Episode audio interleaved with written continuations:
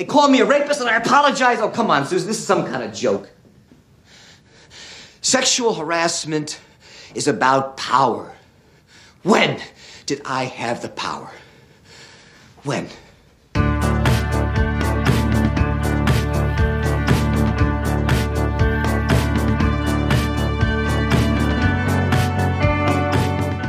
Hi, I'm Madeline, and I'm a writer and a cultural critic.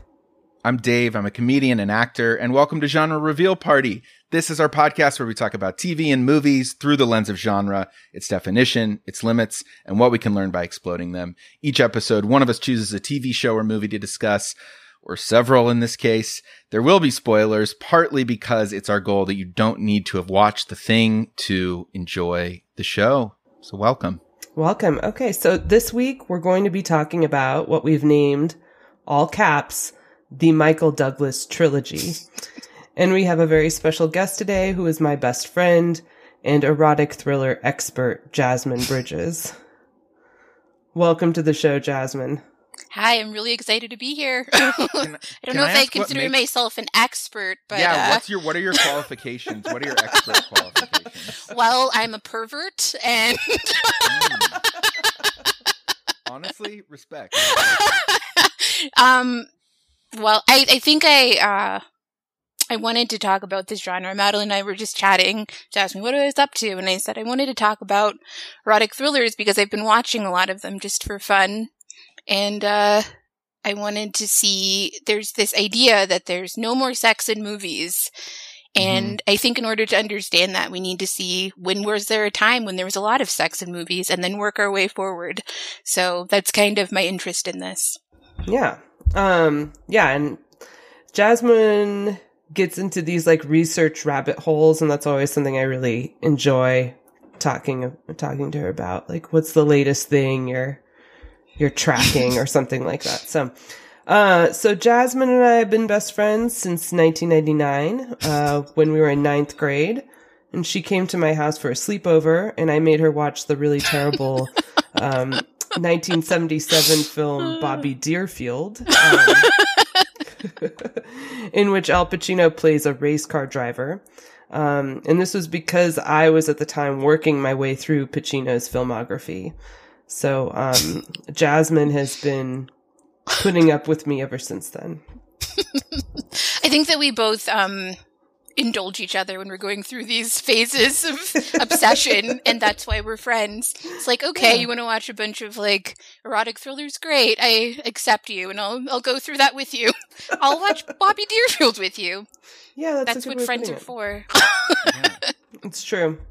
So I'm going to move through my kind of brief overview of the Michael Douglas trilogy and then we'll we'll kind of branch out to, into the chat. Um, okay, so while we're going to be talking a lot about um, what would be called what we could call the Michael Douglas character who spans across at least a dozen of the actor's films, we'll be focusing our conversation on three of his films. The 1987 Adrian Lyne film that more or less solidified his leading man status, Fatal Attraction. Then the 1992 Paul Verhoeven film, Basic Instinct, which launched Sharon Stone's career and for which Douglas received an unheard of $15 million salary at the time. And then to close, the 1994 Barry Levinson big budget picture, Disclosure, which co-starred Demi Moore.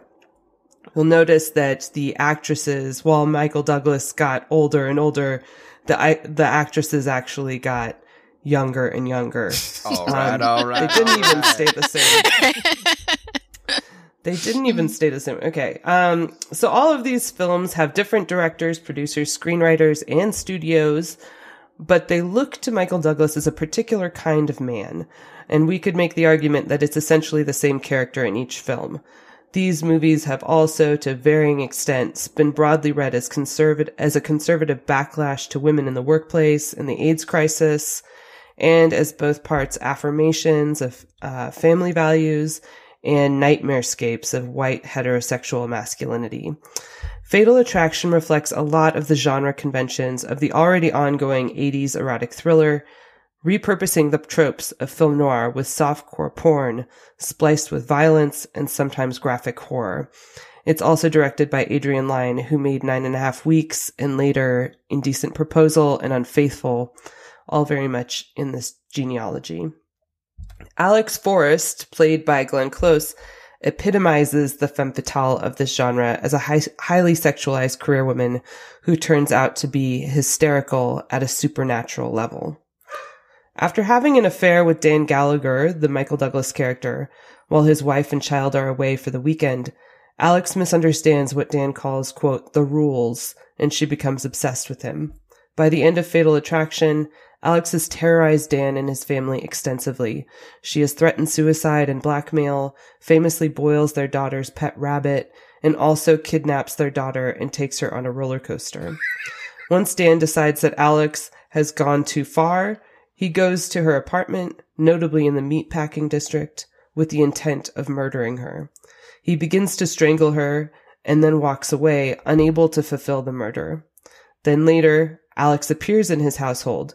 The doors are all locked, but she suddenly appears in the bathroom as Dan's wife, the incredibly beautiful and infinitely patient Beth, played by Anne Archer, is about to take a bath. While Dan believes he has killed Alex, drowning her in the bathtub, she rises, ghost in ghost-like form, only to be exterminated conclusively by Beth, who appears out of nowhere with a gun. Basic Instinct takes this formula and spins it.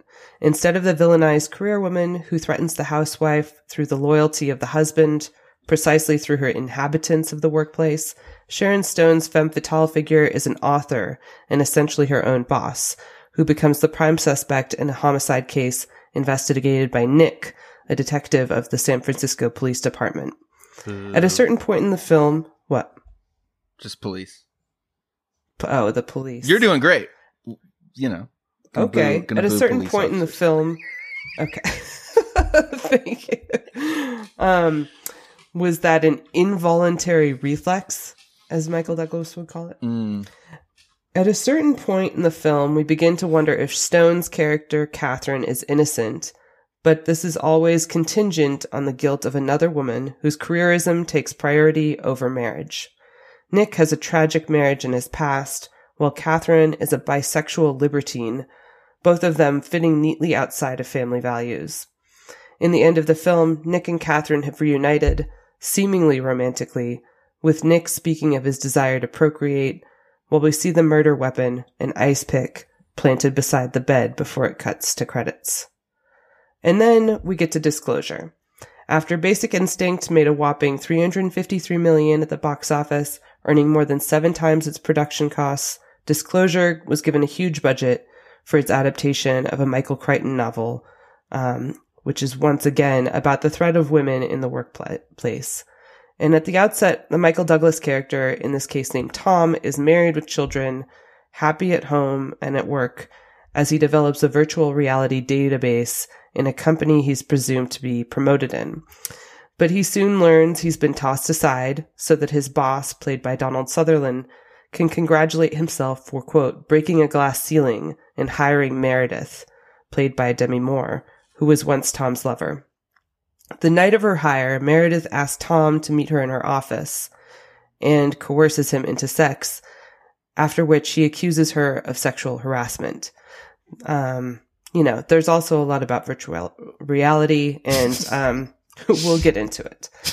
Um, so I asked Jasmine onto the podcast after I discovered, like we said, that she'd been watching erotic thrillers of the 80s and 90s and thinking a lot about the genre and its history and its politics. I wanted to know what she thought about Michael Douglas's particular status in this genre. It certainly goes far beyond him and begins way before um, he enters this genre scene. We could say that the long history of the genre begins in 1980 with Paul Schrader's American Gigolo or Lawrence Kasdan's um, Body Heat in 1981.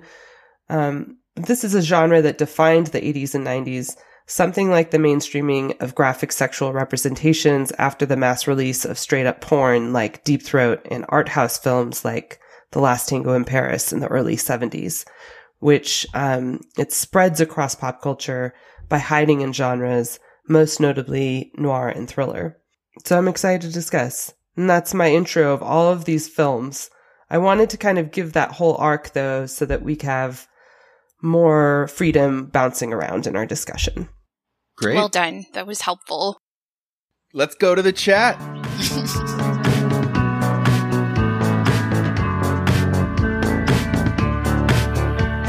So yeah, you have a question to ask, Jasmine? yeah. Madeline? Where do you think these ki- where do you think these movies fit into the longer history of the erotic thriller? Um yeah. So I think when you, I remember when we were talking about this, and um, there are so many erotic thrillers, as you kind of went over. It has a, a long lifespan. Um, but when you said the Michael Douglas trilogy, I was really excited because, like you mentioned before, he's kind of an archetype, and he um, he appears in many of these movies because he he can play a certain kind of man. Um, I think that these three movies, Fatal Attraction, Basic Instinct, and Disclosure, are kind of this grab bag of the erotic thriller genre. You can kind of get a, a pretty good idea of what the genre is about if you watch all three of these films. The first one is kind of at the beginning, as you mentioned. Um, there are erotic thrillers that come before that are worth watching and, and kind of typify the genre, but this is a good place to start because this was a major breakthrough. It was a mainstream film. It was a film that everyone wanted to see. If not out of, um, because of the sex scenes that they were promised, because they were curious about what this genre could be or what it was. They were also curious about the stars, Glenn Close and Michael Douglas. Um, I think that it is, it's a very well made film. And so as we go on in the genre, they get kind of less and less well made. They get lower and lower budgets. They're not released into theaters. Um, and that kind of goes along with, um, the boom in, in, home video. But this is, it's a great place to start because, um, you have all of the components of the erotic thriller. It's very, um, it's very exciting. There is, um, a pretty, for some, a hot sex scene. We can talk about whether or not it is that or not. Um, there's danger, there are twists and turns, and um, I think what is important to remember about the erotic thriller genre is that you have sex and um, danger right up against each other, and that's kind of what typifies the genre. And you definitely have that with um, with this movie. And then moving on, Basic Instinct, um, many critics have said that it's kind of the peak of the genre. And uh, to me, it's the most fun to watch because it's as if you threw all of the great and fun things about the erotic thriller into one basket. It's over the top. It's, there's more sex, more violence, more twists, more turns. Um, to me, it's the most in line with the noir genre, um, which is kind of, mm-hmm. Where the erotic thriller gets its start. A lot of the uh, the tropes of the erotic thriller come from noir, and you can kind of see that um, that DNA in Basic Instinct, and it's my personal favorite um, because um, at the very beginning, you know exactly what you're going to get. The credit scenes are, are basically two people having sex right there in the credits. You know exactly what you're going to get. and then you say, Oh, why is there a special effects director? And then you go, Oh, okay. That's because right away there's blood spurting everywhere. Mm-hmm. And that's not something that you're going to get with every erotic thriller. And you're, I think it's the funniest too, um, of all mm-hmm. of the mm-hmm. movies, which a lot of erotic thrillers going forward, and we'll see that in Disclosure, they become very self serious and they forget that these are supposed to be fun. They forget the thriller aspect of it and they, you know, they become very boring. And that takes us to Disclosure, which I think is, um, it's not the end of the genre, but it's kind of um, a good place to kind of see when the genre was kind of dying out. becomes very self serious. It's very boring. It's a message film mm-hmm. that no, and it. I don't recommend it, but if you want to, but if you want to understand what happens after something is kind of peaked, and then people say, "How can I tack on?" This agenda, we'll call it, to a genre that seems to be very popular, that people want to see. Let's throw in a sex scene to get people in to see this movie, and then, but they yeah. don't really have the aims of that genre in mind. So, yeah. yeah absolutely. So um, I want to know yeah. about the trilogy. Mhm. Is this was this an existing cultural thing that people refer to, or is this one of you's creations? Madeline, because I was kind of like the Michael Douglas trilogy. What is that? Falling down. Uh, right, right, right, right, right. Wall Street. right, right. The game. I guess Yeah, everyone can yeah. make their own trilogy. He's like about a thousand years old. Like he has a long life. Yeah. Well, no, I made it up, I think. I mean, maybe somebody on Reddit some, said it somewhere because it, I was surprised that I made it up. It just seems like these three movies are a trilogy, you know, like, Yeah. um, but I did watch, um, I mean, I did mention that before, you know, there's a lot of films where this, this character reappears. Um, I recently, preparing for this, watched, um, A Perfect Murder, which is, uh, I don't know. Did you see that, Dave? I haven't seen it. It's it's terrible, but it's it's similarly it's a, a, Hitch, a Hitchcock. Um, Mm. it's not just a reference, but an actual adaptation of Dial M for Murder. Oh, cool. Um, and it's pretty interesting. In the end, Gwyneth Paltrow has to kill uh, Michael Douglas in an. au- It's not quite like um, citational of the Fatal Attraction end, but he is this kind of monstrous figure who has to be shot in the heart and um, in in their home um, Mhm. and and then she's free, right? Um so, you know, but trilogies are more fun. It's more fun to think about them, but it's this 7-year arc. It's a very interesting period, right? Starts in the Reagan era, then we get H-dub, and then it ends in the Clinton years, you know? And so it's these are pretty interesting like movies to watch alongside each other, I think. And um I was interested. Do you think that this is the same character, more or less, in all of these films, or is he different enough in in them? Because in this time, he did demonstrate he had some arc, right? Like 1987, or some range, excuse me. In 1987, um, three months after Fatal Attraction, Wall Street comes out. He wins the Mhm. Oscar for that. We also have Falling Down. Like we have a couple of these other kind of iconic roles for him.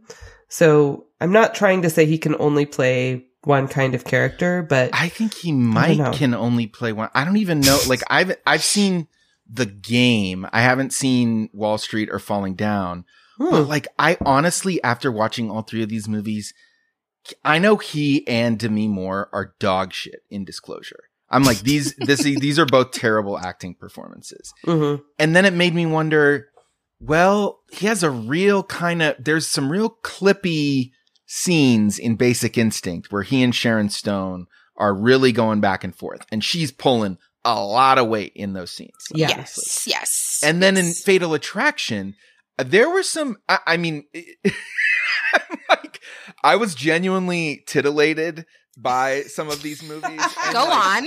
and there were and there were and listen, we're gonna debate the sexiness of some Please. of these movies, but like, I, it, it, I'm, I'm uh, I, it worked on me a little bit. You know what I mean? You're only And- Fatal human. Attraction did, huh? Well, fatal. Well, Fatal Attraction. It's the scene in the um the restaurant when they first meet, and Yeah. she says she she Mm. did have plan. He's like. What are you doing with no plans? And she's like, oh, I did have plans. I, that that was the call I just got. I canceled them. Does Yeah, that make purr. feel good? I was like, I was like, yo, this is like, this feels like real adult human flirting, like the extreme end. Mhm. But like, I was like, these are genuinely sexy things adults could say to each other that would be part of a like flirtation. A little Sure, bit. you're right. And so I'm wondering, Yeah. I'm like, I know the writing is better in Fatal Attraction and Basic Instinct, but I'm like, I, I can't tell Mhm. what he's doing as an actor. Like, I, I, I just have no idea. Like, he seems, uh, you know, and part of it is he, cause he seems slimy and he seems, Yes. Yes. you know, archetypally male i- i- in a very retrograde way. hmm And looking through his Wikipedia, I'm like, this motherfucker has lived like he, he's like, e- even I was like, I saw that there was a like, you know, sexual harassment claim against him, and like not to belittle it, but it was like the kind of thing where I'm like, this guy's been in the public eye for 80 fucking years. Like it's just Yeah. I want you know, he's got an addiction stint. He's got like he's just had all of it in the public eye. Mhm. And my question also, we Mhm. don't have to go to this right now, is is he the most successful Nepo baby of all time? Mm. Well, he's definitely a 100% Nepo baby. And it's important to note, like, his career really started as a producer.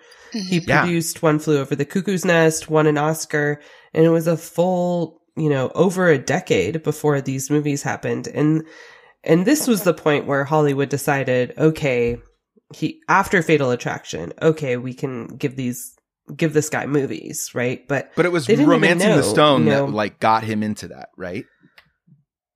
he he got into the running, but then I think the sense was just like it's so much about his chem- chemistry with Kathleen Turner, you know, Mhm. that um could he carry a movie on his own was the was Okay. the big question as I understand it. And the studio wasn't really into Fatal Attraction or into him being cast in Fatal Attraction. In fact, it was supposed to be um Brian De Palma was going to direct it, and then he backed out because he didn't think that Michael Douglas was the right character, uh, right, the right actor for the character. So I don't know. He was seen as kind of a risk until after 1987. This was absolutely the biggest year of his life was 1987. like you could argue that like Michael Douglas was always kind of like trying to live up to 1987 afterward, you know. But um yeah, he was seen as a nepo baby because he had his daddy's money and was using it as a producer, but all he really wanted to be was an actor or maybe not all, but like he really wanted to be an actor and um he had a chip on his shoulder about his dad's legacy and these type of things. Like yes, it opened a door so that he could you know actually win an Oscar for One Flew Over the Cuckoo's Nest, things like that, but he couldn't he had to get himself into this leading man status and it was as I understand it quite a struggle. And this is pretty late into his life too if you think about it. I mean, he's in his 40s for all these roles. Yeah. Do you think he carries either, or do you think he carries any of these films? I think that him playing off of Glenn No. Close and exactly, and Yeah. Sharon Yep. Stone is what makes that movie work. And in Disclosure, where Demi Moore is kind of barely in it, that's the worst of all three of the movies. So I don't know. What does it mean for him to be and a leading she's the man? worst actress too. She's do you think so? like- yeah, of, of I've- the three for sure.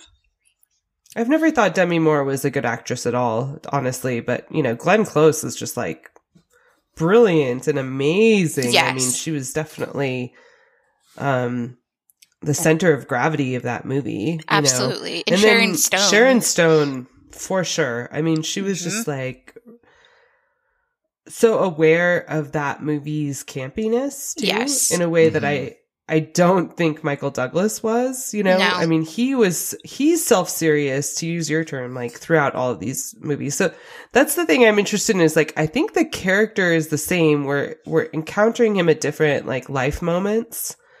Um, but the genre of each of these films is is different based on lots of factors but almost every other element is different right the writer the director the producer the co-star and the genre i would say but the character stays the same I really like that headcanon and it, it scares me because that means he's like this ancient evil that's growing in power from one moment to the other until ultimately he has to be destroyed by the final boss. Not Which is until like Gwyneth 2000s. Paltrow in Perfect Yes, exactly.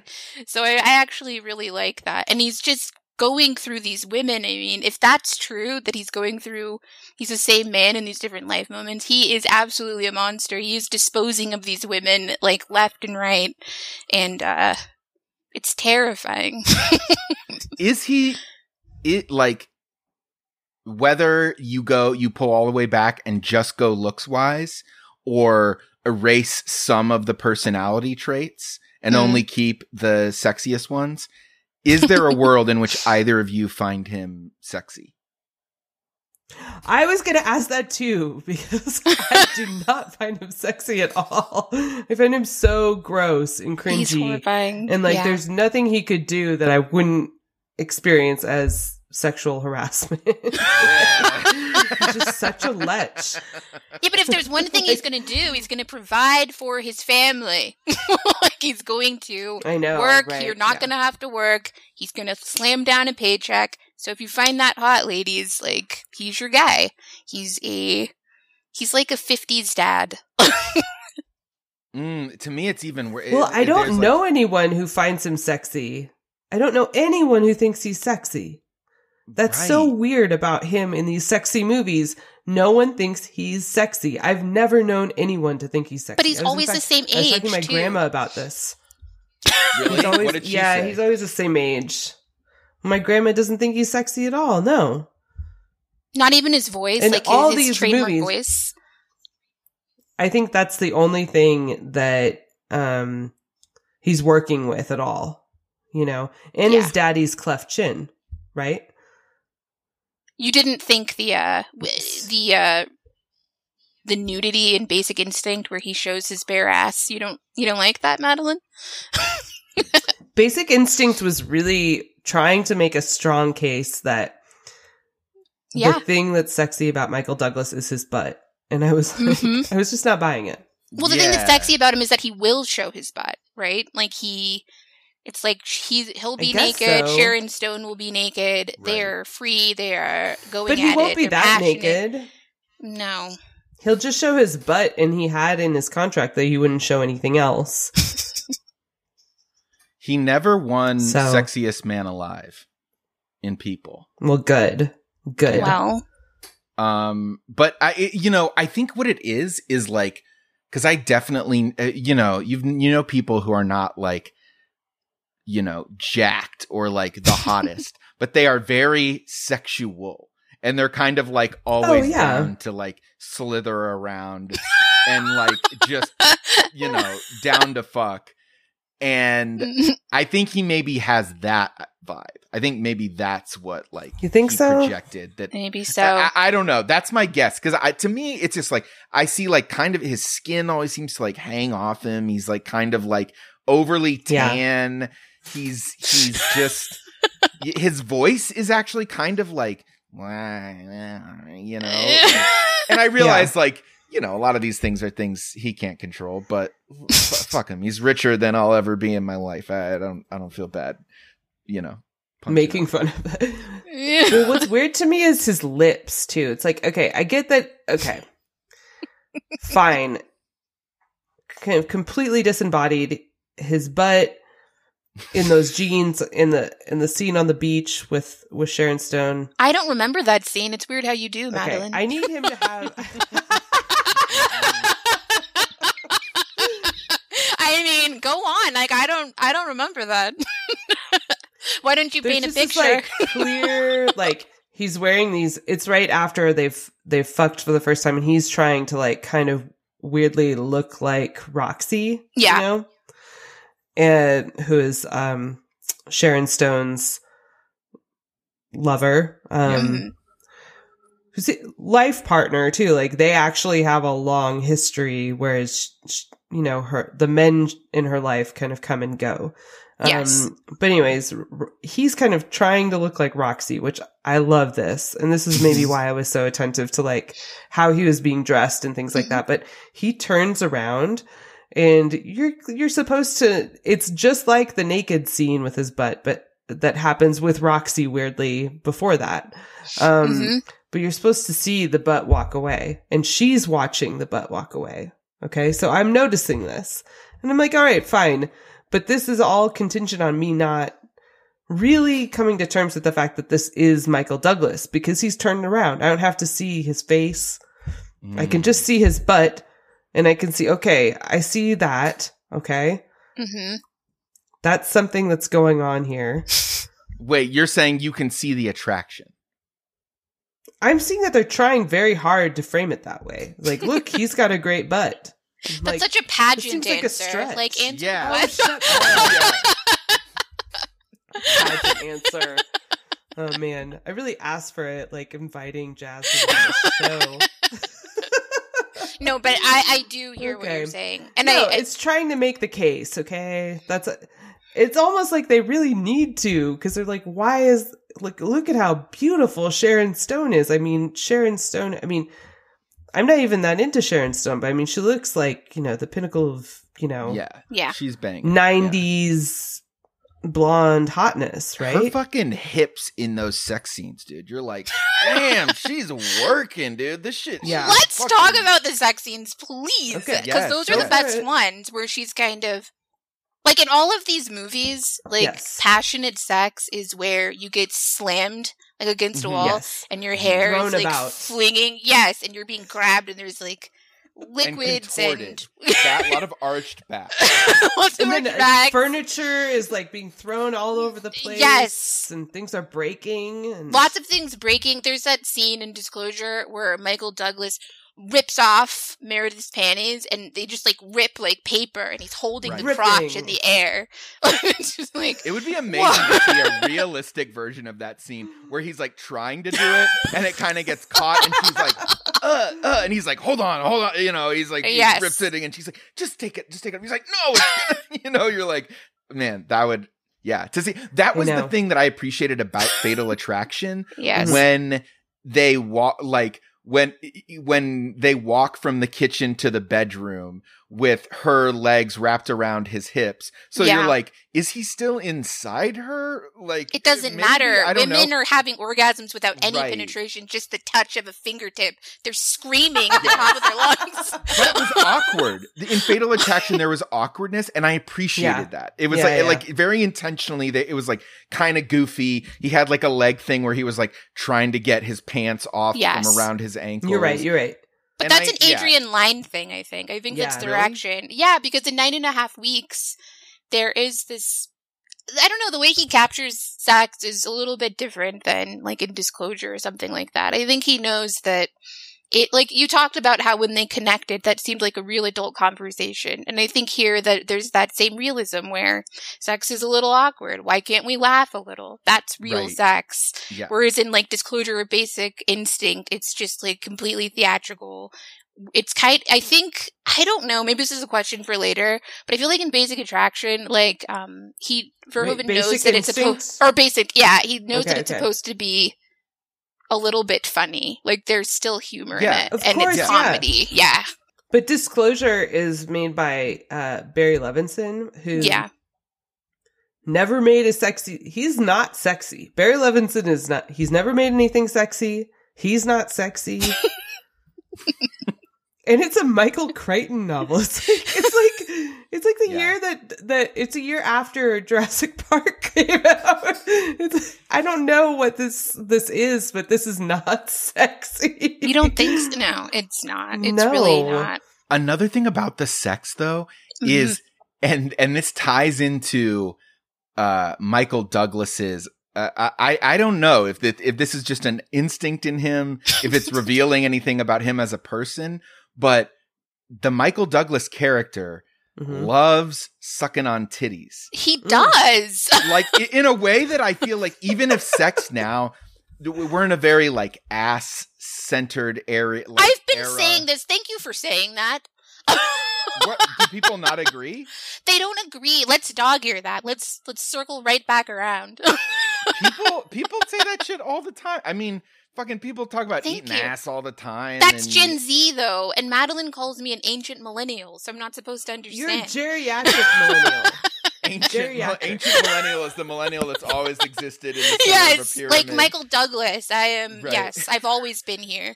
Oh my god! Yeah, really, I think millennials fuck with some some some ass play. I don't, I know don't know what they do. I But I, th- I don't okay. want to get into this. Well, I I told you. What did I say at the top of this? I said that I was a pervert, and that's why I was watching these. yeah. Madeline would like to take a very prim Marxist feminist look at all these. um, no, I think oh The- god! I- it just was amazing to me because I'm like, this is not the way they would film sex in 2023 if, uh, you know, and maybe now's the time to talk about if Yeah, sure. movies are sexless. But like, if they did film sex in 2023, like, it would not look like this. And it's so like frequent. Like, he does it a lot. He's like, he's like grabbing on these things. He's like sucking on these nipples and he's like very like, I don't It's know. true. I was I couldn't tell if I was like, dude. I think you're just fixated on elsewhere. maybe we we see in erotic thrillers the things that we like, Dave. I don't know. No, Hey, I would be Madeline ha- saw the ass. You're seeing the boobs. I don't know, and I, won't no, say no, what no, I no, no, saw. no, no, no. That's no, no, a secret. Don't, I'm not a boobs guy, okay? I'm in touch with the times. You know, fucking call me Big Sean because ass, ass, ass, ass, ass, ass, ass. You know what I'm Oh saying? my yes, I goodness. did. but uh, I love it. but I just thought it was it. It just stuck out as like so, yeah, so strange. But do you think that that's because in Basic Instinct and in these other movies, Michael Douglas is portrayed as someone who cares about female pleasure? He's not just like a pig who's like, um, well, he is a pig with Well, Beth, Is he the No, but he- he- he in- goes down on- Instinct? the Sharon Stone True. character. But and I was like shocked by that because I was like, oh, okay. But that was actually the clencher for the NC-17 rating. oh, okay. Mhm. So Mhm. for the theatrical re- release at the time, apparently they could show all sorts of things, including the famous shot, the Yeah. vagina shot in Basic Right. Instinct. But even the implication that he was going down on Sharon Stone, they had to cut out for an R rating.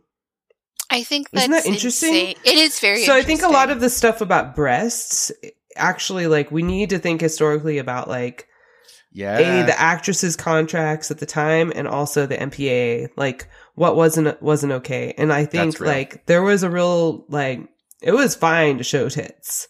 Can show boobs.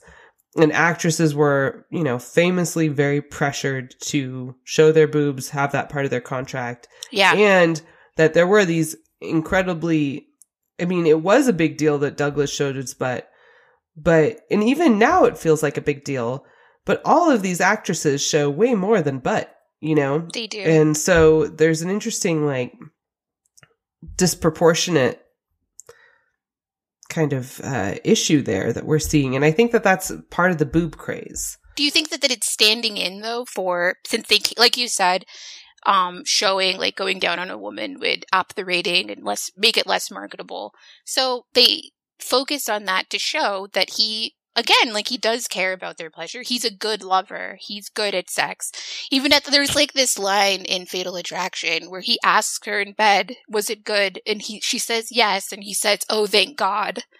And then my Wow. favorite scene in Basic Instinct is when um, you brought it up earlier, Madeline, where they're talking on the beach, and it to me it's the most hilarious scene where he's basically Yes. asking her, you know, was it good for you? Did you like it?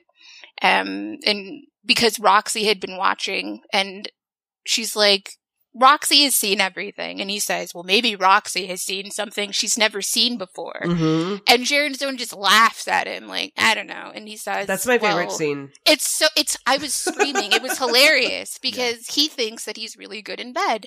He says that she's Fuck the, the fuck of the century. Yes, and she's like, I don't know. you know, yeah. which I no think one she says wants it's a to good, hear. She was like, "It's a good start." it's a good start, but the way they film the sex, it's like it's not just him like hammering into her. They're they're re- he's really trying to pleasure her, and I think that's the same thing in Fatal Attraction. Disclosure that's a different thing because it's not a even rape sex scene. Yeah. Yeah. It's not a sex scene. Yeah, there's No. no, sex in the movie. But It's it's the most- filmed as though it is. It's very lurid. It's supposed to be Right. sexy, but that's weird and something else. the Yeah. and also like the film poster for Disclosure is the sexiest. That's an interesting thing to look at. It's like it's the the, the most Yeah. sexless or like anti-sex, I agree. but it was like pr- being promoted as as this, you know, continuation of this genre, right? And I Mhm. think it I think it's just a completely different kind of kind of movie. Yeah. And that's why it's at the tail end, and it doesn't really fit in with these. It's like it's an erotic thriller, but it want, it's about something else. But he just Yeah. kind of said, "Oh, I'll, I'll use this genre to tell this story that I want to tell, but I'm not really interested in what an erotic thriller is." So, what are some films that you would say are like after this in the erotic thriller? Se- you know, like uh, what's the bigger picture? You're right that this isn't when it's over, but there is something that's like, wah, wah, like about disclosure. Like, it's- Yeah. it is over, and Yeah. stuff that's happening afterward is either derivative or nostalgic in some way. So, like, I don't know what what are some of the where do you think it ends? Or does it? I mean, it's still going on, I guess, but what are some later pictures of this genre? I think that um, some critics say that it's Eyes Wide Shut, Yeah. and I Mm. I think I I don't know if I agree with that because there are definitely things like um like the Ha- Handmaiden, but that's like a Korean movie, or there are I would say that like um these things you've said this before, Madeline, that a lot of these things have moved to TV. Um, I Mhm. was talking to someone the other day, and she was talking about how these things became Lifetime movies. There are lots of erotic thrillers on Lifetime. That's their bread and butter.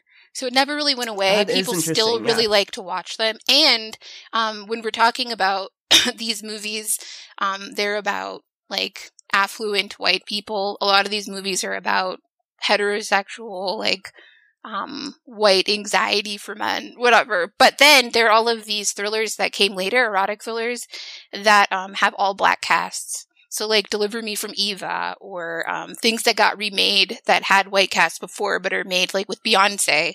And so they're made with all black casts and they have a completely different audience. They don't go to the theater. Um, they go to ho- like they go to streaming or something because they have a completely different audience. So the erotic thriller never went away. Like um, people like to watch them. They're fun. Um, I think what went away is that they're not considered. Um, you were talking earlier about high art and low art, and I think now they're just after disclosure. It, everyone kind of understood that these are trashy movies. They went to home video. They have low budgets. You don't get Sharon Stone anymore. You don't get Glenn Close anymore. You don't get Michael Douglas. You get unknown actors. Um, Mhm. it goes to home movies you go to streaming but it's still it's still there people really like them go to lifetime go to bet Mhm. they're still there Yeah, and I wonder if like the I haven't seen Power, but like Yes. uh, certainly like Empire has Yes. some of this shit in it. Yeah. Um yeah, that rings true. Would you say Double Jeopardy with Ashley Judd and Tommy Lee Jones? i haven't seen that one I said that's one I remember seeing as a kid, and I don't even remember if there was much sex in it, but I know Ashley Judd was topless, and that was a the the thing that stuck out to me watching these movies. I was like, if I were 14 watching these movies, these would absolutely be, as a friend of mine likes to say, formative boners. absolutely and when i talk to like people that are around our age ancient millennials um what they remember is that these were movies where because they were on tv maybe they started off in the theater but then they were on cable and so when i say oh have you seen fatal attraction? Have you and they go no but i've seen that scene. My rewind button was you know getting worn out. You could you could rush in and see maybe you could catch a glimpse on like oh it's a free weekend for hbo everyone is Mhm. aware of these movies when they're a person of a certain age because um pornography wasn't that accessible. So if you were going to see sex this is about ex- as explicit as you can get without um, really searching it out. You're not going to hop on your phone and go to Pornhub. So everyone is kind of aware of these movies. And when I ask people about their favorite erotic thrillers, everyone has an answer. and because, Right. I don't know. I think that's something, you know, we were talking about. So let's talk about this like idea that there's no sex in the movies anymore. On the one hand, I agree. Um, sex has gone somewhere else into porn and it's, it's everywhere all the time. And so it doesn't need to be snuck into these genres in Yes. the same way. So Fatal Attraction is, I mean, the ultimate example of this. It is high art. It's coded as high art. It has the, you know, um, Madame Buff- Butterfly referentiality. it has all of these, right. all of these things going on. And Glenn Close supposedly like came to terms with its fucked upness by telling herself like this is like a Greek tragedy. Yes. Um, and so it has all of these prestige elements, right? That then become, you know, totally mainstreamed hmm by disclosure, but still it's sneaking in the sex through other kind into, into the Michael Crichton genre. You know, it's like Right. virtual reality, like law firm. Yeah.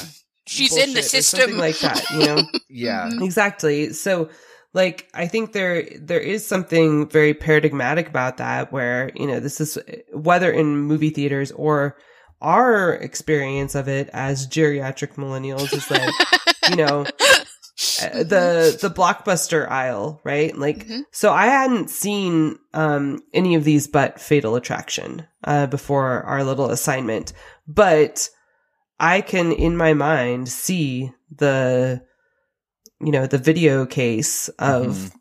all of these movies. I mean, And they all kind of all like, of these movies. they have a central Right? part like a vagina. Like to be honest, like the disclosure in the in the uh, covers. poster.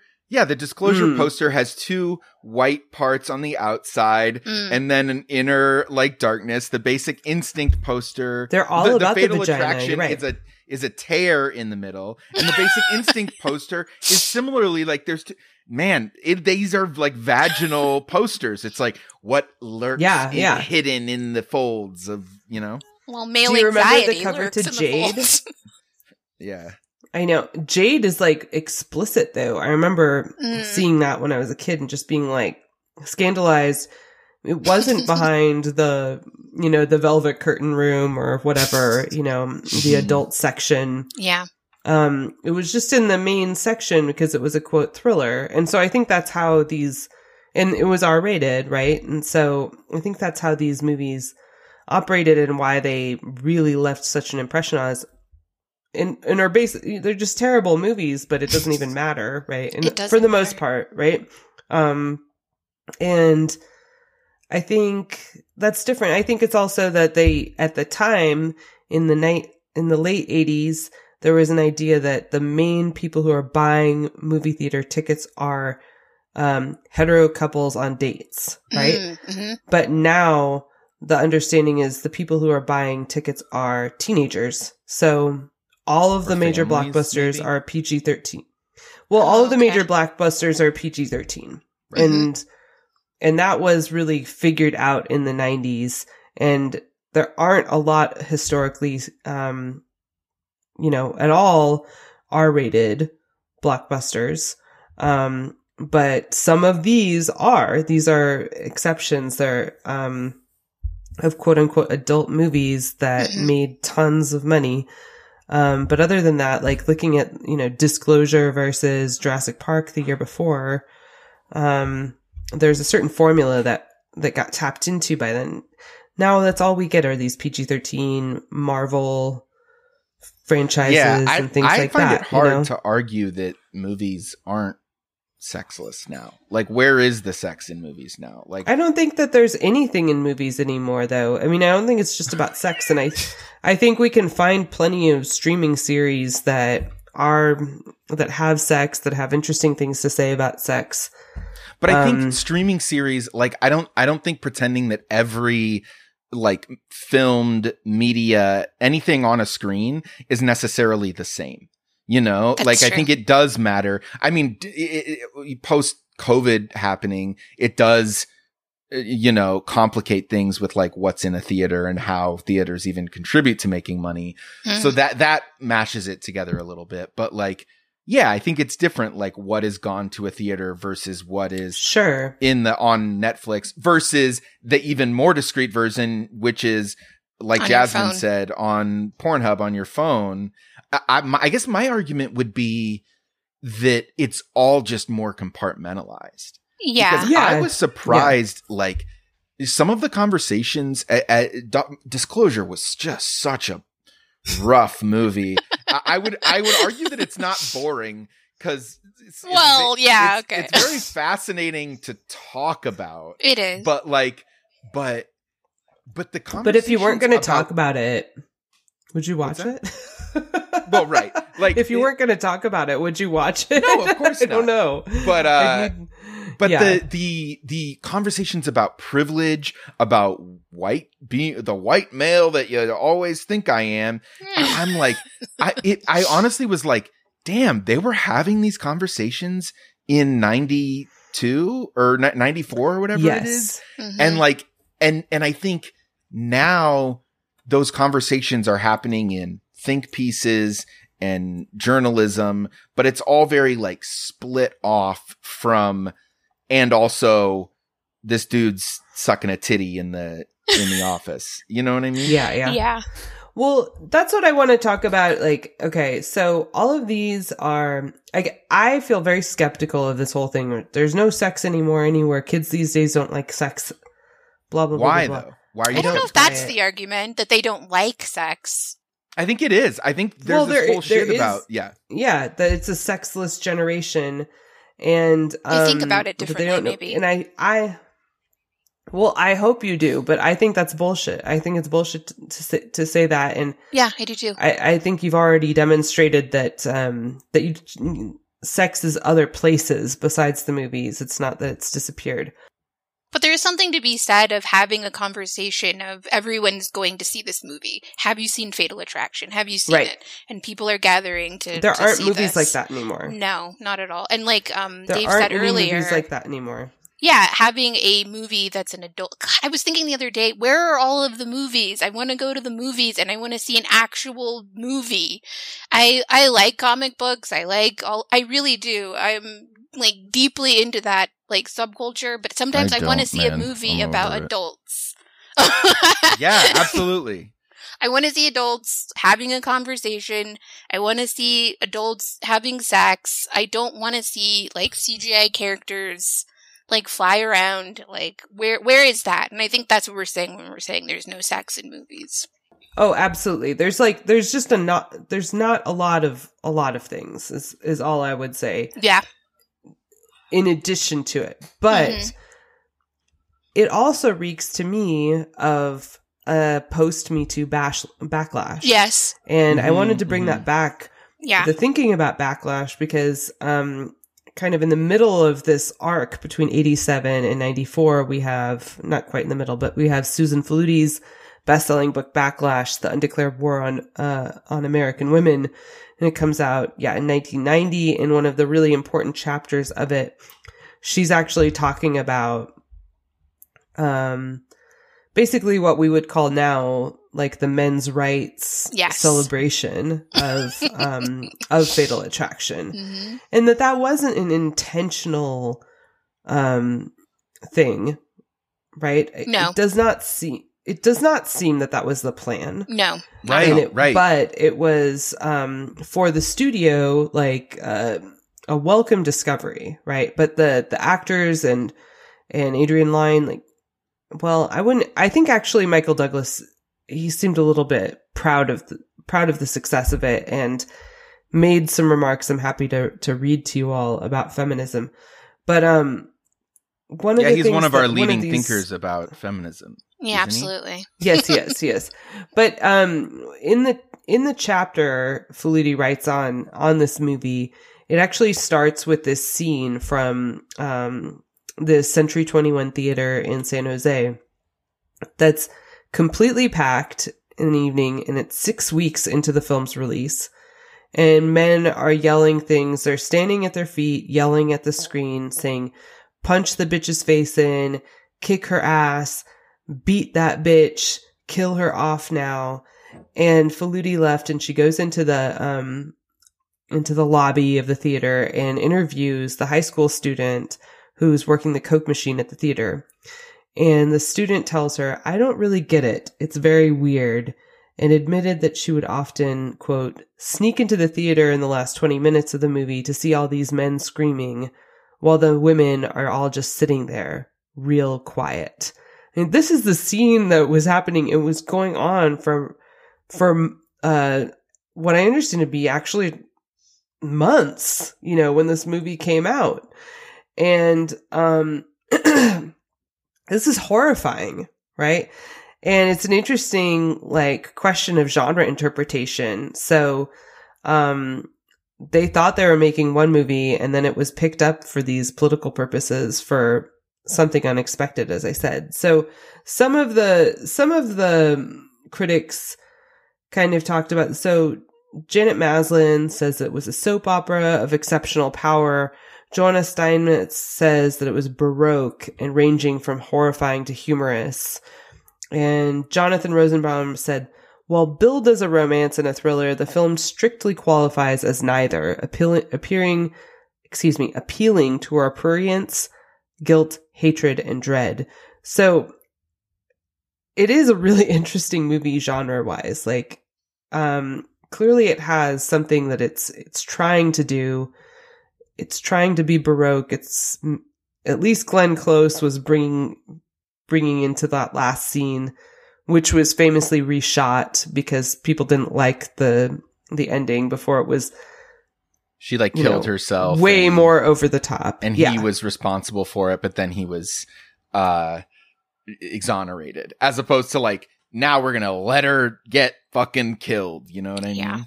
There's a terrifying quote from a Paramount executive that str- it says, um, when they were market tested it, testing this, they wanted us to terminate the bitch with extreme prejudice. right, right, right, right. so they didn't want yeah. Michael Douglas to have any culpability at all in what happens to Glenn Close's character Alex. And I find the movie kind of sad in that way. She really wanted to bring um like yeah. a sympathetic light to her. He really wanted to give her dimension, but they did not want her that at all. That to be that at all. They wanted her to be like a poltergeist or something, and not Well, a it has- person.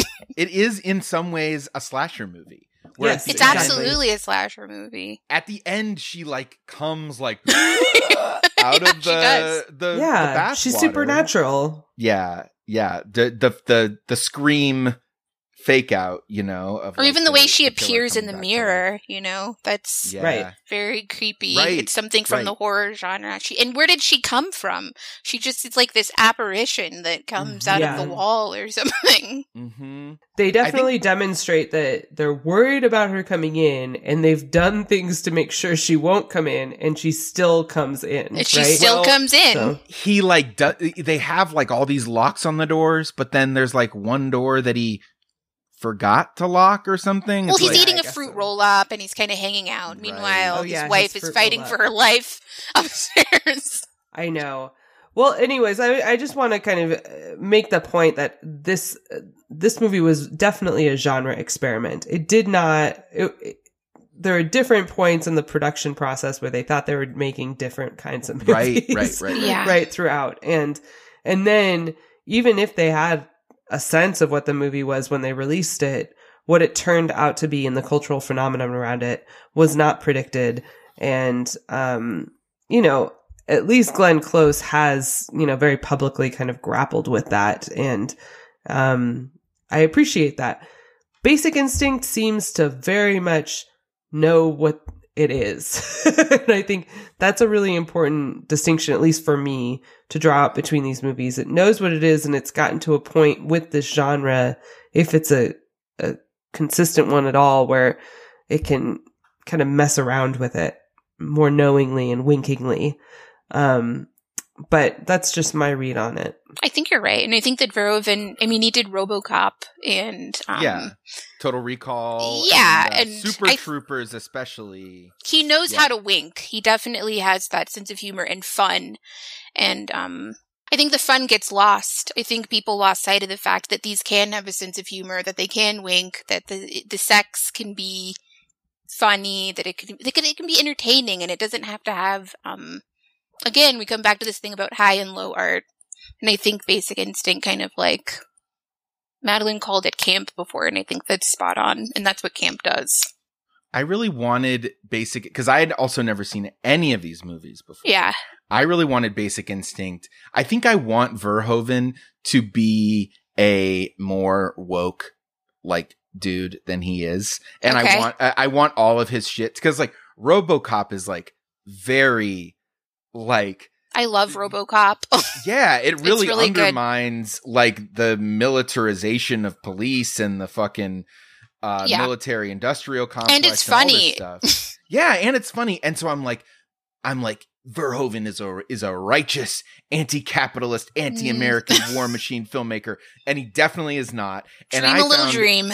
yeah, I thought I think Basic Instinct is like way more straight down the middle than I, I kind of expected it to be blown up even more. I definitely think it is heightened and uh, you know arch, but yeah, I was surprised how um how straight it was played in in certain moments. These are pretty conservative movies. Like I think, Yeah. yeah. in a way. So Basic Instinct also had a really complicated production history and there were protests happening during this. So it's it's important to see this as you know this is the year after Silence of the Lambs, and gay rights protesters are just fed up with the fact that the only representation they get at all in films is as serial killers, right? Um, so they catch word of just the the plot of this movie and start protesting it. So it's kind of interesting to think about Michael Douglas and Sharon Stone, etc. They're arriving to their workplace having to basically cross picket lines. Not really like actual official picket lines, but having to go through all these protesters on their way to work each day.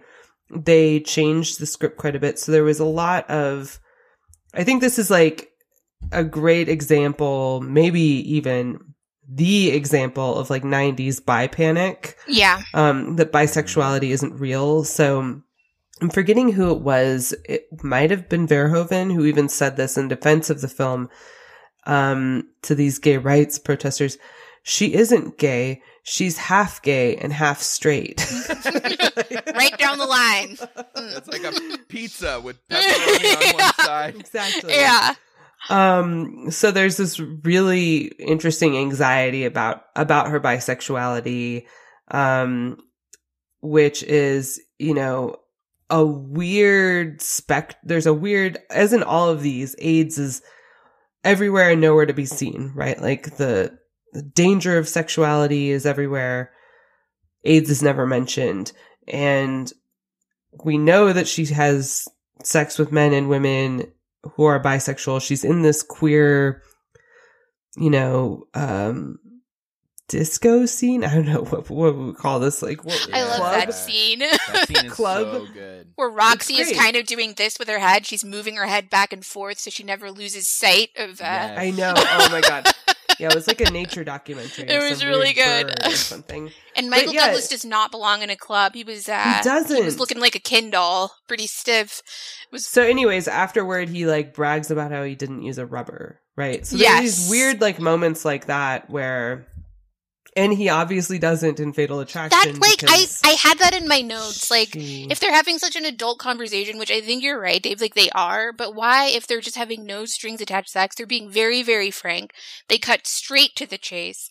Why isn't there any conversation about like, hey, are you on birth control, condoms? What are we doing here? Yeah, like yeah, it's the eighties. isn't safe. Like, there's no, th- there's this is the era of sex of safe That's sex, never and there's safe. no sex that's safe. You know, I mean, I think that's like the thing in all of these films. I think that's the But thing with erotic thrillers in general. Right, right, right. Is it, that's what I'm trying to. I'm curious about that, just because I'm not as like tapped into AIDS panic and like n- not up to like not educated enough on like that sort of history.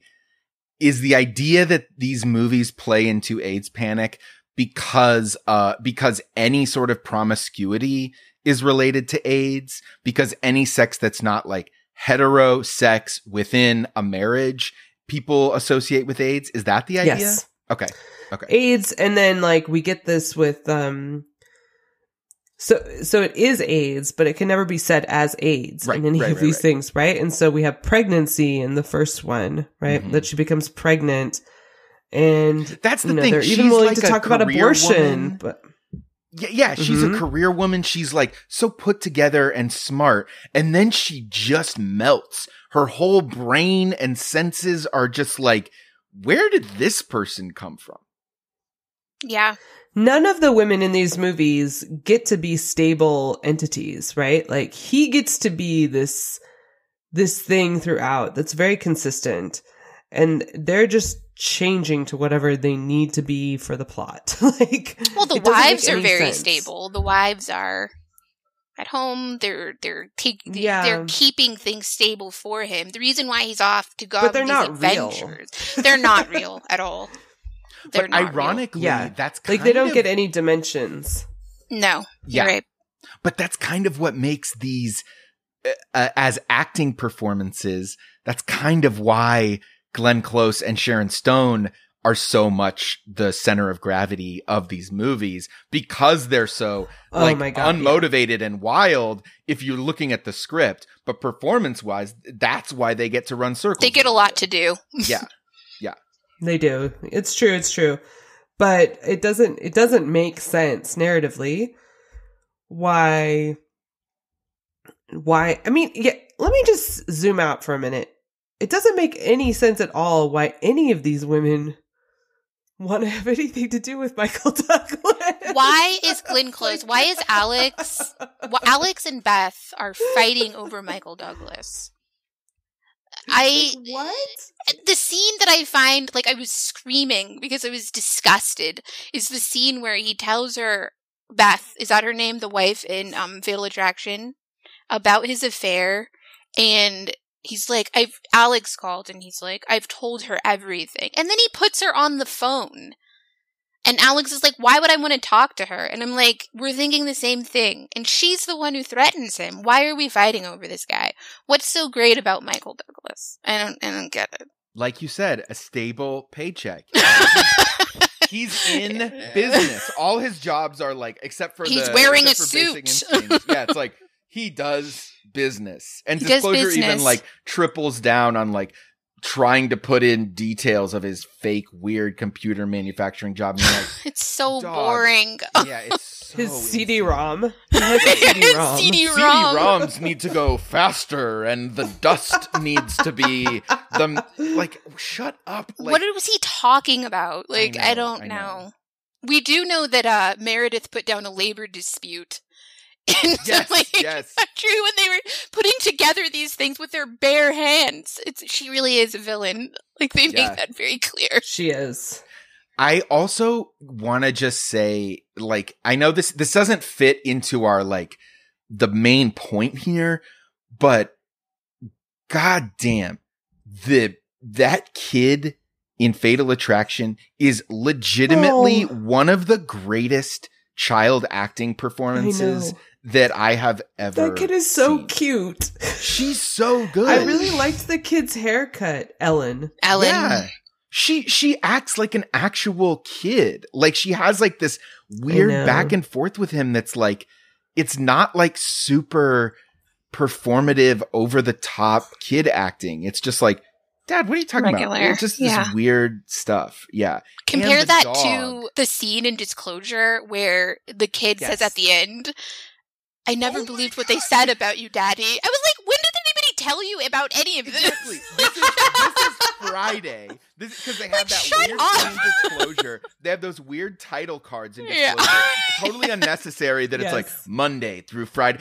If the movie was called Five Days, okay, that makes more sense. But it's just like so on Friday, this this three year old is saying, "I never believe what they said about." When did anybody tell her? Were they At talking about on the playground? At Okay, your she's not a three-year-old though. She's reading his emails. I she's know, like eight or but nine. it's just it's horrible. She's I, I don't. not eight or nine. That is a. I, she's a little bit older. woman. She's a little bit older.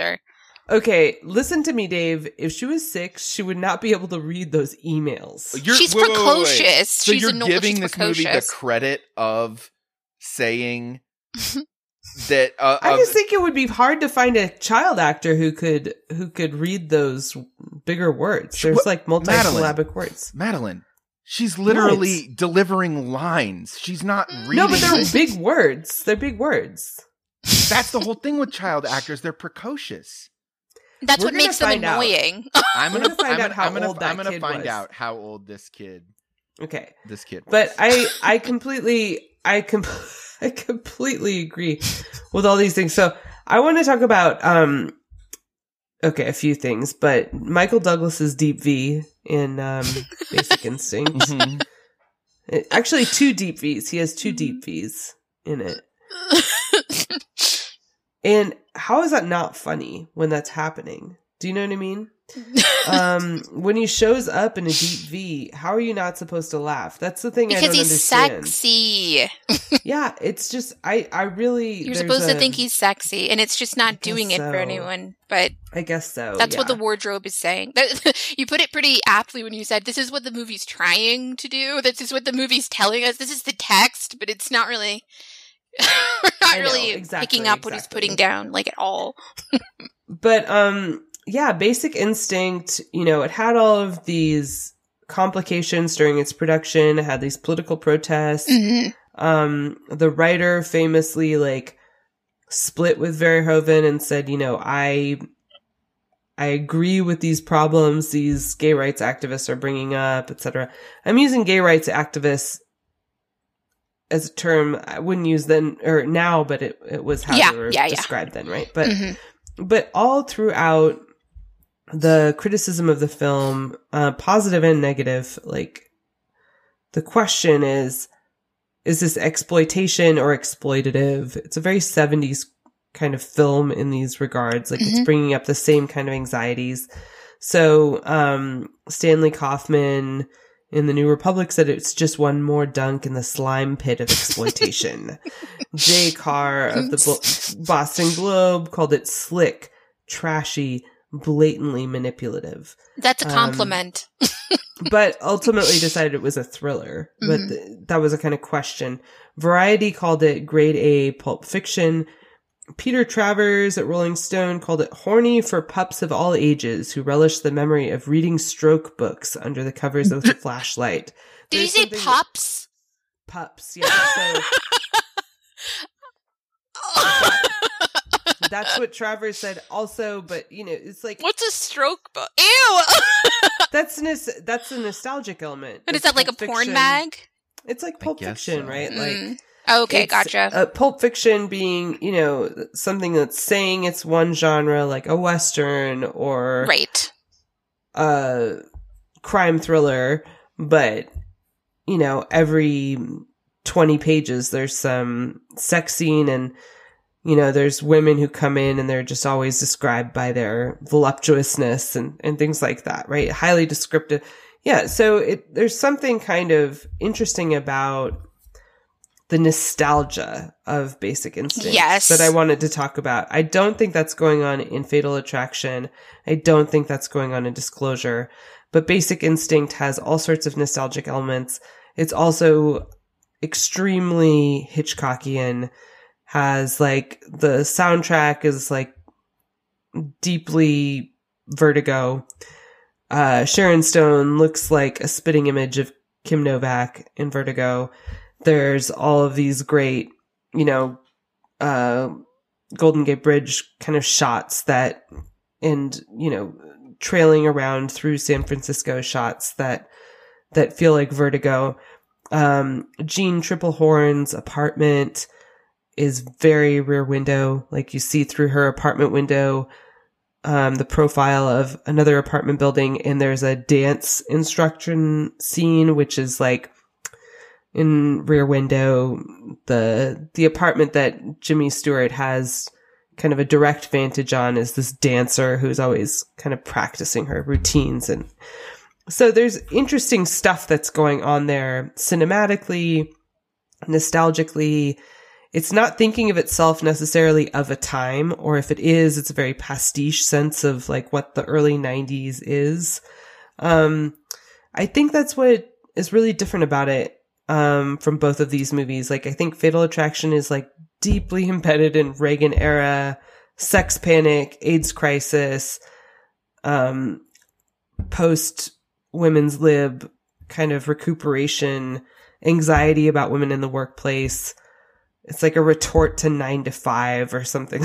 you know, like there's really interesting stuff about that. Disclosure is, um, and I'm just going to jump ahead to talk about this, but like I'm very compelled by, um, by Karina Longworth, who's the, you know, the podcaster of You Must Remember This, the film historian who's covering this in the last two seasons of, of her podcast has, uh, talked about how in disclosure, Michael Douglas has basically become Bill Clinton, right? So, Basic Instinct comes out the year of the presidential elections. People are just becoming aware of who Bill Clinton really is when Basic Instinct comes out. Disclosure is all about this man who he has a past, but he's trying to move forward from it. Won't we just let him like rehabilitate himself? you know, like his wife says, you know, Give him a break. well, I knew he was an, his wife says like, I knew she was your ex-girlfriend, but that's like, um, a list as long as the white pages or something like that. You know, like he has a past, just like the Nick character in Basic Instinct, but unlike Nick, he has gotten over it. He's quit smoking. He's done all those things. he's he's clean. Um, and uh, there's a desire for him to be able to reform himself that's like really compelling. Maybe that last movie. But he gets is the that- blowjob just like Bill Clinton, and that's what his wife is really fixated on. I like I had what does she say? The line where she's like, "It's hard for me to discuss this when my husband had like his dick in some woman's mouth 24 hours earlier or something." Right. Maybe he is Bill Clinton. I don't know. But are we saying that Clint, he was Clinton in the public's mind at the time? Because that shit didn't really come out until like the 97, 98. And No, that's not true, dude, because we already knew about Gennifer Flowers, Paula Jones. There are these other things that he he was able to kind of move past based on these um appeals to this kind of Michael Douglas sensibility that we see in Disclosure. so you're saying But it's that was like super public before the Lewinsky stuff? Because I don't. Yeah. Yeah, it was. Okay. Okay. It was. Word. people knew about he was he was he already had um well established reputation before he was elected Okay. um he was able to get past those things and um rehabilitate himself get elected he he had had multiple scandals quote unquote under his belt you know by the time of Lewinsky it was not surprising to anyone by the time that Lewinsky happened Gotcha. Okay. But he's someone who I think it's interesting that like the share what's her name? The Sharon Stone character in Basic Instinct. She's someone who is not punished for having sex outside of like a marriage, outside of um I don't know. She has sex with men and women. She's not punished. In fact, like she lives to kill another day. Alex is punished. Alex is definitely punished in both Yeah. versions of the. But then, I guess if both Michael, of the end yes, right? of the end. Yeah. If Bill, Cl- Yeah. if Michael Douglas's character is Bill Clinton, I don't know. Maybe he's Bill Clinton is someone who who lived, who stepped outside of his marriage and was able to, um, to Yeah, either way, he survive. gets wasn't away with punished. it. Yeah, he Yeah. gets away with it. So in Fatal Attraction, he gets to go back to his family. In Basic Instinct, he almost like, arguably, depending on how you interpret that ending, is kind of like, accept knows she's a killer and is ready to like either at least He's live risking with it that all. or kill with her. Yeah. well that's why he that's what he finds so hot about her right Yes. Yeah, yeah, is yeah. she might kill him all the time. So Karina Longworth's argument, just to be clear, is just about disclosure and the Bill Clinton Right. Sure. of it all, right? Sure. Um, but I think like retroactively, we could kind of we could kind of think about that as a specter in all of these movies, and part of why, you know, all three of us have our different relationships. So even though you hadn't seen any of these movies, Dave, you still like basically had a cultural relationship to these movies. Oh, for sure. For sure. You know, hmm Yeah. I also, speaking of disclosure, things that I found culturally and like the big thing I found culturally interesting about disclosure and actually kind of an interesting thing about all of these movies is their relationship not just to place, but to like a specific city. So Fatal Yes. Attraction I is. New York. Uh, Basic much. Instinct is San Francisco, which Mhm. literally the thing, like, I remember in elementary school, if you said San Francisco, everyone would go like, the gay city, you know, like that was the yes, fucking yes, yes, shit. yes, yes. And then exactly. in disclosure, the the Seattle ness of disclosure is so funny to me. It's like because ninety four is like the tail end of like you know That's the year. Kurt Cobain dies. you Yeah. know? it's crazy. Yeah, well, they're like clearly riding on this like, ooh, Seattle and tech and like, and even that office.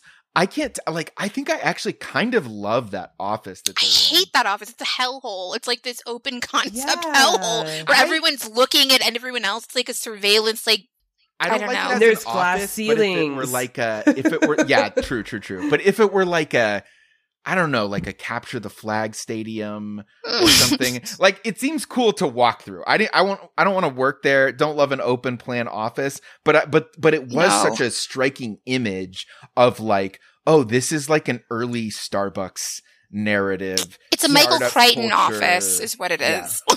it is. It's a very Michael Crichton office. Is it? Are other Michael Crichton movies? Well, that- he's it's like a high tech office. It's it's Sure, sure, sure, sure. futuristic. It's uh, you know cutting edge. yeah. So I thought that was really so this movie came out about eight months after Kurt Cobain died. So it is interesting to think about as a Seattle movie, and much of its production happened during that. Right? But Michael Douglas is so that. deeply like uncool. Like this Oh, movie yeah. has nothing to do with that. It's a completely different. He's Seattle. too old. Yeah, he's too old. He's That's too the interesting thing about New York too. Is like she lives in the meatpacking district. He clearly has nothing to do. like, no, he's like, you cool live and here? Ew. Also, it's so he funny that it's like be there. for it to be the meatpacking district. It's like make sure we see them literally packing meat, Packing so you know it's Yeah. the meatpacking district. I know, Yeah. yeah. But yeah, the like really interesting like industrial loft kind of like aesthetic of that also comes back in um A Perfect Murder. So in A Perfect Murder, he discovers that his wife, Gwyneth Paltrow, who interestingly, and I think like in this whole trajectory, I want to mention this, she actually has money. She's not a trophy wife No. who's married him for his money. She is the wealthy one and, and comes from, she's an heiress. hmm So, um, there's con- still that kind of paranoia about, you know, financially autonomous women that's in that movie, right? Um, but she's having an affair with this artist who is played by Viggo Mortensen and, um, he lives in this kind of, um, you know, very industrial loft space. He's a bohemian. Yes. He barely like has a kitchen. It's like he plugs in things to to make him make himself food, but there's just kind of like paintings and a bed, you know. That's all they need. Art and and then sex, she brings man. in a she Mhm. buys him an espresso machine. It's like that's basically it's all in this interior. Was it um and then uh in disclosure this workplace is so fascinating because it's playing with this idea of like well what i was interested in is like okay there's the dawn of email there's all these things like that and this idea that like you're being watched everywhere Yeah. and things like that so all of the all of the offices have you know these glass Everyone's looking. um windows yeah and there's these big open uh staircases and people are interaction interacting and mingling in all of these ways and and that's very much part of that that there is no privacy anymore Do you right? remember the part where um I think it's her name is Cindy? She's like, "Do you yeah, want me to close your supposedly door?" had an affair with yes, no, but he's he like, didn't though. no but No, he didn't. think- his wife is like everyone knows that you and cindy chang had an affair and Does it's this she? weird thing which is I thought horrible. she does say that I Yeah, she, she said does. something about everyone wanting to sleep with Cindy or something like. that. No, she says that it's a rumor, and she's not even like Oh. saying whether or not uh, it Huh. happened. But the, there's a rumor, and it's very much about like how rumors circulate, how people are watching each other and Yeah, speculating yeah, and yeah, things yeah. like that. And it's because their relationship is so suspicious. Which, by the way, she's I will yeah. just say, I looked it up. Faryn Einhorn, who played the daughter, was born on October 31st, 1985. Disclosure came out in December of 94. So she was nine when it came out. Clearly, she was at least, it had no more than eight when it was filmed. Yeah, but you said like three. Okay, I did say three, but then like, I, I amended to I'm just gonna flaunt my child bearing. I amended to credentials, six, Child rearing credentials. Listen, I have been around children, but they are mostly middle, middle I have year. been- I have met a child before. Dog, don't do that. Uh, yeah, to me. that's not okay. No, no, no, no, no. Boom from downtown. No, no. I refuse. This is slander. Okay, I work around. I have worked around. Children. I've worked with middle school age kids. I'm just not used. You've worked with them? Like in a child labor context? Dog, you know what I'm saying. Don't fucking do this to me. He's a real Meredith. He's putting down a child labor dispute. Oh my god, you don't understand. Ah! This is so. Oh so. my god. You are gaslighting the shit out of me right now. I'm not even chiming into this because I don't like any of the kids You in the brought it up. movies. I don't like any of these little crumb snatchers. Like they're not needed in the movie. Like throw Wait, them- Ellen?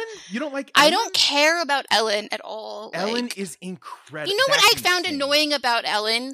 Why, hello, like in the 80s, everyone was like into stranger danger. We understand. Why are you getting in the car with a strange woman that you don't know? Who knows Get it she- together, Ellen. Who said she was allowed? Who said she could resist? Maybe she didn't let Ellen resist. Oh, but she's in there. She's getting ice cream. She doesn't look like she's under duress. Ellen is an idiot. Wow. Okay, we Oh are my victim God. blaming children, and yet I'm the problematic okay. one. Okay. I I didn't cool. say that I wasn't problematic. I never said that. I didn't that. say that you weren't both problematic. I did say I'm not problematic. I've never done anything wrong. I am one of the good ones. Whether we're talking men, Okay. white people, whatever it is, I'm and right. you're an ass man, as we found out. Yes, So- I'm with the zeitgeist. I eat it. All I do is eat ass every day Well, for lunch.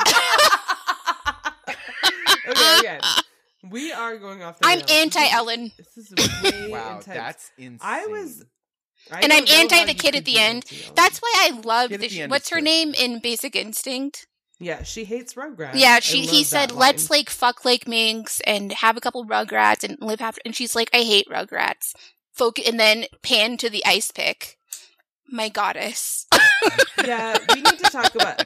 Oh my god, my goddess. Okay, I love both of you. You're both great.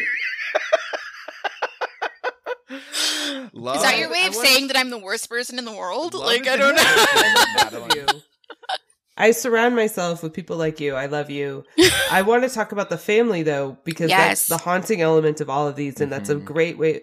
I think So, we started talking about that one with the Rugrats and the um, For sure, right. And it's like Basic Instinct seems to be a movie where there's no families represented. It's not about the family, but it very much is about the family too, right? In that sense where in the end he wants to make her into a mommy and she's Mhm. about to kill him, right? I mean, well, Again, my can I just pause and ask, do you both think that pretty clearly she is about to kill him and then he's going to die in the end? I think No, it's that or- thing where when the No? I- no, well, she is, but What?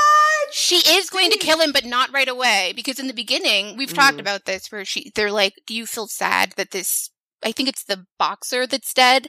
Right. One of her, no, the rock Yeah. star who's dead, and they're like, "Are you Mhm. sorry?" And she's like, "Not really, but he gave me pleasure, so I'm sad that he's dead." It's the same thing with Michael Douglas when he stops sucking her titties, Dave, and like giving her pleasure, and like you know, I don't know, making her come or whatever. Then he's gonna get the ice pick, as he he think should. so? That, I think that's definitely possible. As I- you should. Yeah. Well, for sure. good. But at Well, but, I he's mean, she's going to dispose of him. It's like I don't want to be a mommy. So sex for her, it's only about pleasure. I don't care if you give me children. Because he Make says me that, come, He and if says- you don't, like you go to the ice, you get Yes. the ice pick. he says you you wait what, what he you fuck like minx. what's the line? We were You gonna fuck, like, minks minks. You know that You fuck like minks enough times, you get rugrats. Yeah, That's yeah. what he says too. He says you do this enough times, you get rugrats. It's as if like there's no Does he say that? yeah. That's and then Is that that's- Gus, the partner? No, that's what Michael Douglas says to her Okay. while he's smoking a cigarette. He's like, "Well, you fuck." If you fuck like this, you you end up getting rugrats. He's and she's like, not if you get fucking the ice pick. He's like, you fuck like minks, and then you get there's a little ferret on the side, and a little rugrat comes out. I He think loves them. so. Obviously, He couldn't say fuck like rabbits because that would be too derivative, Sure. mm, Minks. mm, yeah, right? Yeah. okay, so in terms of the ending of Basic Instinct, obviously there's the fake out. Um, Why but- does anyone think that's true? Does anyone think that's true? That it was Beth? Like, I don't understand how anyone could read it that way. That's weird. Oh well, I mean the very, very end when Oh, she okay. when she is like reaching down for the ice pick. oh, I love it. and you think she's gonna pull it out, but she just kind of like almost does like a fake She grabs his a fake face to kiss handshake of just like she does that a few times in the movie. yeah. yes, yeah. So the fake handshake. yeah, but then yeah. at the end, he t- t- to me, I mean, whether she ki- like, I'm totally down for a reading that like a month later, three months later, 10 years later she kills him or just 10 years? or whatever. No, no, no, obviously. not. she was with the rock I give for it a while. 18 months. I give Okay, it 18 the months point at best. being- but it this is be before. Viagra was widely available. the point being, I think he almost knows. Like, He to me, does. the reason that she Right. leaves the ice pick on the ground is that he's like almost like I don't know. I haven't seen any of these movies. It- like ready to like Bonnie and Clyde it with her and That's- be like Yep. kind of. I think he- so. He's at least like kind of down for like Maybe so. whether he joins her, her or not. He drank the Kool Aid. he yeah he's he's drank the kool-aid so i think she doesn't kill him that night you know that's all i'm saying No, because he's Mm. still, you know, putting it down. Do you down. think she always has sex with an ice pick, like under the bed? I think like that that's so. I it? love her for that, like because she's so, that's how she's portrayed, and that's why I love her. Again, goddess. Like she's so that thing where she always like ties them up with the silk. This Yeah, is like pre Fifty scarf. Shades of Grey. Like she's portrayed as so Yeah. kinky. Like she's so out there, and these men are really like, whoa! Like I can't believe it. Tying my hands up. This woman is a sex bomb. It's crazy. And I think that he really, I think that he gets off on it because that's not the only time where she's like, she's always on top. She's always on top. And she's always doing this thing where she has this finishing move where she kind of lies back and it looks like she, yes, and she looks like she's going to stab him, but she's always like, oh God. And, but no, like they just, amazing It's orgasm the- together. But you could have gotten the ice pick. And that's what the erotic thriller is all about. Like, this danger. Just wondering. Yeah. Well, this yeah, the danger of like sex is always like right up against um like sexuality in general. Danger in sex. Like it drives what makes sex good. And that's throughout the erotic thriller. That's even in noir. That's why there's Mhm. murder, sex. yeah, the femme fatale. Exactly. Like you have to have it and she's so perfect. Can you Well, tell that you I love have to- her? I love her. i love your love for her and you- i think you have to leave the ice pick under the bed because that way the ice pick fairy can come take it and replace it with Mm. the An body of a orgasm. man, an orgasm Exactly, exactly. I think that's part of their sex play, though. I think there's this scene where, like, she, he looks over his shoulder, and it's like, eh, eh, am I gonna do Yeah. it? No, no, you live another day, and he really Right. gets Yeah. off on it. They're doing a whole thing with scarves and ice picks, and I don't know. Is this Gen Z? Is this what Gen Z is all about? Are they doing things that is the this kinkiness? gen z I'm just an ancient millennial. I don't know, but is this gen z amazing that's why I'm Might I on TikTok. to- I'm trying to get like them. I want to know what's happening. okay, one of the things I'm interested in is you are very much either one kind of woman or another. Yes, absolutely. So Okay, in Fatal yeah. Attraction, apparently the script originally had it so that Beth, the mother, Anne Archer, oh, okay. was, you know, a, a, a stay-at-home mom who who had the plan of um, going back to work as a teacher Yeah. or starting work as a teacher. Mm. But they wrote that out of the script, and instead it was about her wanting to move. To, the thing that's about her autonomy is that she wants to move to the country, Yeah. right right? To further solidify her housewifiness and to be by her parents, right? Mhm. But um also she is so sexy in this movie Is she? She's beautiful. No, I think she is She beautiful, and that was destroys me, definitely. and I, I, don't know think if she's sexy. Oh my she's not supposed to be sexy. I think she is though. She's got like Mary Steenburgen. Ooh, yeah, that's a very good Hotness. the thing about I it think. is, I think, and I was totally duped by this. Like, I'm willing to admit that I had the stupid, shitty thoughts at the beginning of Fatal Attraction of like, what? Like, No. Glenn Close isn't as hot as she No! is, you know? And like, Oh, I'm so angry at you. I- Why? Why did you have that? I thought? just find Anne Archer more attractive than Glenn Close. And uh, if we're gonna be Okay. restorative, we uh, need to be able to admit our faults, okay? And okay, but wh- move what's wrong with them. saying that though? That Glenn Close isn't as conventionally like, like she's not Sharon Stone. In the Right, right, right, for right. No, Night. no, no. It's Which- not like that. It's the, it's the, well, why would he, it's, you know, Jasmine, was what we were talking about, um, before we started recording about, you know, the idea that the only reason a man has an affair, heterosexual, white, married, blah, blah, blah, is because there's something he's not getting at home. Yeah. Right? Yeah. Yeah. And so the idea that she's hot and we know that they have sex and all these things, we have the sense that Do they? You I don't think they do. There's no reason Well, they're I don't they're think they do. sensual. It's because there's that. There's They never have sex. but it's But they, she's it's the filmed kid's sensually, fault, and right? he We're like supposed to think that. he rubs her. You know, she's like. But getting they're dressed always in the getting mirror. interrupted because family life, and By the that's why kid. he's going outside to a woman who's Right. unfettered. She can, she's always available for sex. Whereas this mommy is always her. Th- There's a scene where the child Ellen, once again, no, I'm just kidding. We love you. But Ellen. Ellen is always she's in the bed. That they could have come home and had sex, but Ellen is there. Uh oh.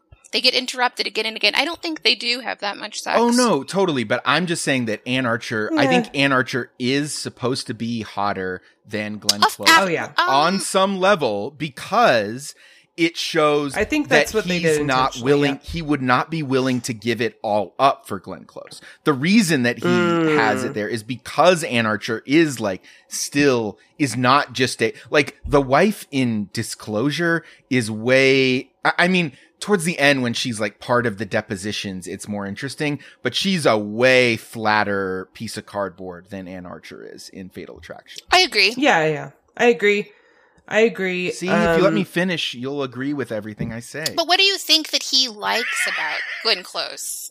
like, what do you Um, think that he? I thought about that a well, lot. she's so she talks sexy. She's like, I, honestly, dude, there is incredible hair acting in this mhm. movie. We talked about good hand acting in A Yeah. Serious Man. Fatal Attraction. Glenn Close's Hair. character, and this is no disrespect to Glenn Close. This is more props to Adrian Lyne as a director. uh huh. It is a thirty percent. Oh, the man. Yeah, I I, I respect men.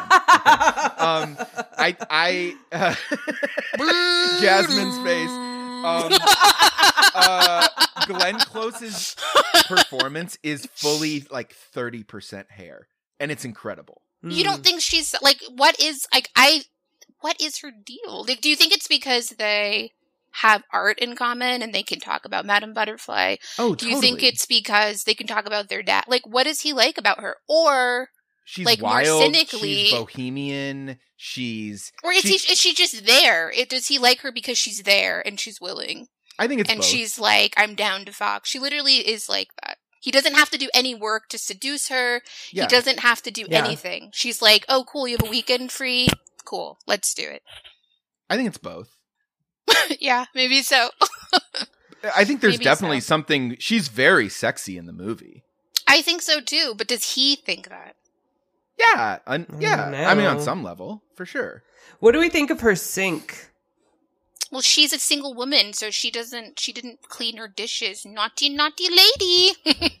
It's full of dirty dishes, and then they like are having sex over it, and she's just she turns on the water, and there's a lot of stuff about oh she incorporates the water, but there's this like weird comic interpretation of actually he turns on the water, right? Right. But it's just no, weird she how like- does. she She reaches does? back and turns on the Okay. water. Because she's getting it's wet. like cleaning. exactly. She's getting wet. Obviously, there's that, but it's also that she's cleaning her dishes finally, or is there something about it that's like Well, sinks don't aren't for domestic tasks. Sinks are props for sex. sinks are yeah, Water yeah, isn't for cleaning exactly, yeah. dishes. Or You're right. yeah, you're right. It's for it's and then she, for lube. Ugh. I don't know. but then she Don't then use she water dies. for lube, guys. I know. What is happening? Actually, well, it was the eighties. They didn't know. That's interesting though, because like water can't kill her, right? Because she's a ghost, right? And she's a So- witch. Wait. She's a ghost What? witch. Well, because he thinks he drowns her and he doesn't. It's the No. bullet that kills her. Isn't Right. it if do- you're a witch, So, you'll you'll It's like float? she's undrownable. yeah, witches float right? and exactly. ladies sink. Ladies. Exactly. Fuck on Ladies, women. yeah. Yep. Well, okay. Yeah. One thing I want to know about um, what's her name? Alex Forrest Alex. is okay. I realize you have to do a lot of removing context for to to answer this question. Mm. But is she right? Like, like, does he owe her? I think he's absolute trash in the movie. Like, no question. Yeah, he sucks. But does he owe her anything in the movie? Like, like this, she, I would argue that like he's trash and she seems to like wildly overestimate what their connection is and think he like did she think this was going to be more than a hookup? Did he need to say, Hey, just to be clear, this is going to be a single hookup this weekend while my wife's Mhm. away? I don't know. He I- should have said that. I've thought Well, about that that's a the lot. thing. Yeah. well, what do you think? That's the thing about all of these things, though, is there's either a he knew better or she knew better, right? right, right, Right, but that's not how adult relationships are. And I think that it's really complicated. I kept seeing these parts where he is very like tender and loving with her. He's not yeah. just like, okay, thank you, wham bam, thank you, ma'am. Like he talks to her. They they eat dinner together. hmm They talk They're- about their daddies. Yes, they hug. He touches her in a non sexual way. He He saves so her when sh- she slits her wrists. And he's very kind to her. And so he's not just if she reads more into it, it's not just because she's a psycho. No, She's no, no, no. crazy. And No. but then uh, isn't there um Glenn Close said that she did all this research and that she wanted the character to have something called erotomania, which is characterized by um becoming kind of um misinterpreting signs that someone may give that they love you and that you're in love with them and you become very attached to them. The onset is very quick.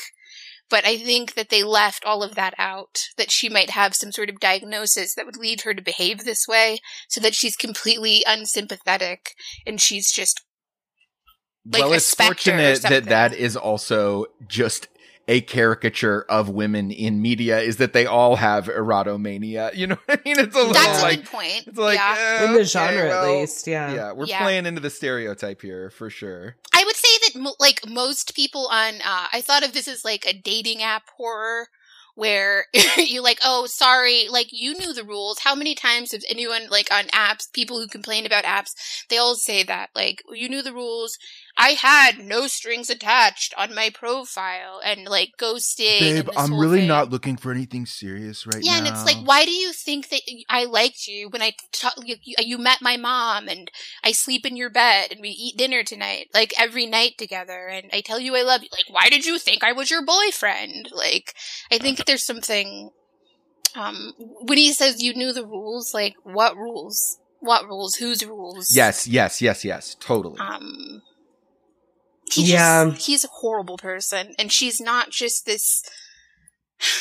I, I just I think it's a sad movie. That's why it's not. It is sad, huh? I I mean, it's actu- fun to watch in some ways, but it's actually kind of sad. I thought it was That's so it- fun to watch, and actually, I Oh. preferred.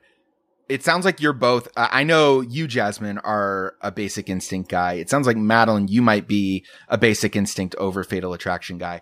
To me, Definitely. my ranking is in chronological order. I like Fatal Okay. Attraction just slightly more. I I recognize the craft of Basic Instinct, Yeah, but I was like, Fatal Attraction is exactly kind of the kind of movie that if channel surfing were still around, I'd watch to the end every time I. it's the lifetime original Attraction. movie, like heightened. Yeah, It's it's, like- so fun. It's like, Yeah. and almost because it's a little less Mhm. stylized, it sucks me in more and it felt more like I was in the world rather than like Verhoeven has this way of like intentionally keeping you at a remove sometimes. Mhm. And yeah, Yeah, so that it's a genre thing, though. hmm It's Yeah. almost cartoonish. They are in a way. different genres, right? Oh, totally. Well, and the thing This that is like genre preference, too. Mhm. That's all I'm trying to say, you know? another thing I would add to her sort of resume, I think the most because obviously she's damaged, he's fucked up. What we've described ways in which he's been like, you know, a, ni- a quote nice guy in some ways, or actually Yeah. expressed genuine kindness toward toward her. I would he say, had, yeah. but her most fucked up thing she does, even more fucked up than the rabbit in the pot, is, and almost more fucked up than even kidnapping Ellen, is dropping Ellen back off at their house. I was What like, is that more fucked "Whoa." up? I don't know. It just feels really. Should she have taken her away and like? It just felt so. I was like, whoa, she is doing this. eh, Like She's mocking them. intentionally. It's She's so toying with them. Yeah. That's when it becomes like kind of like a home invasion because she's in Mhm. your space. She can take your kid whenever she wants. She can come into your house and leave. You know she was there, but where is she? That is the horror element of it that is pretty effective. And I would, s- Yeah, and I would say like that's actually what her character has more in common with the Jeanne Tripplehorn character in Basic Instinct, who to me like okay, so in the beginning of the film we encounter her as um the therapist, like the in-house counselor, Yes. right, of the Yes. SFPD, hmm whatever. I don't know It's what internal her exact- affairs. Yeah. internal affairs. Yeah. She's okay. Okay, thank you. But she's a therapist, or functionally so, and affiliated with some, Yeah, she's a therapist. And- Mhm. and like because she brings in those two others in the end, um, older white men in the end. Absolutely. Um, but then we find out, oh, she's also been fucking Nick, but now they're not anymore, Mhm. right? He's getting calluses on his hands. Okay, you are masturbating wrong, my dude. How do you get like What's hon- wrong with like him? honestly, you I understand I almost understand if if you're getting calluses on your dick from masturbating. He's but- using water. It is the same. It's the same Damn. character. Got him. Character. Love He's it. getting off on, Incredible. on the when he almost drowned her. Okay. Yeah, oh my Um, god, ew. but to stay stay on the Jeanne uh, Tripplehorn character, Yeah, yeah. like so she's she's just a shapeshifter. She's constantly in. Oh, and then it turns out she was in. She went to college with the Sharon Stone character, and they slept together. and they slept together. Oh, and also then she became her stalker, and there's this whole vertigo doubling thing Mhm, that mhm. started with her and not with Roxy. You know, blah blah blah blah blah. She's just constantly changing. And so at the time when she dies in the end, she's shot. Like you do, you do feel Michael Douglas's um uncertainty about like is she going to pull out a weapon or turns out she had her car keys there Right. Yeah. But- right.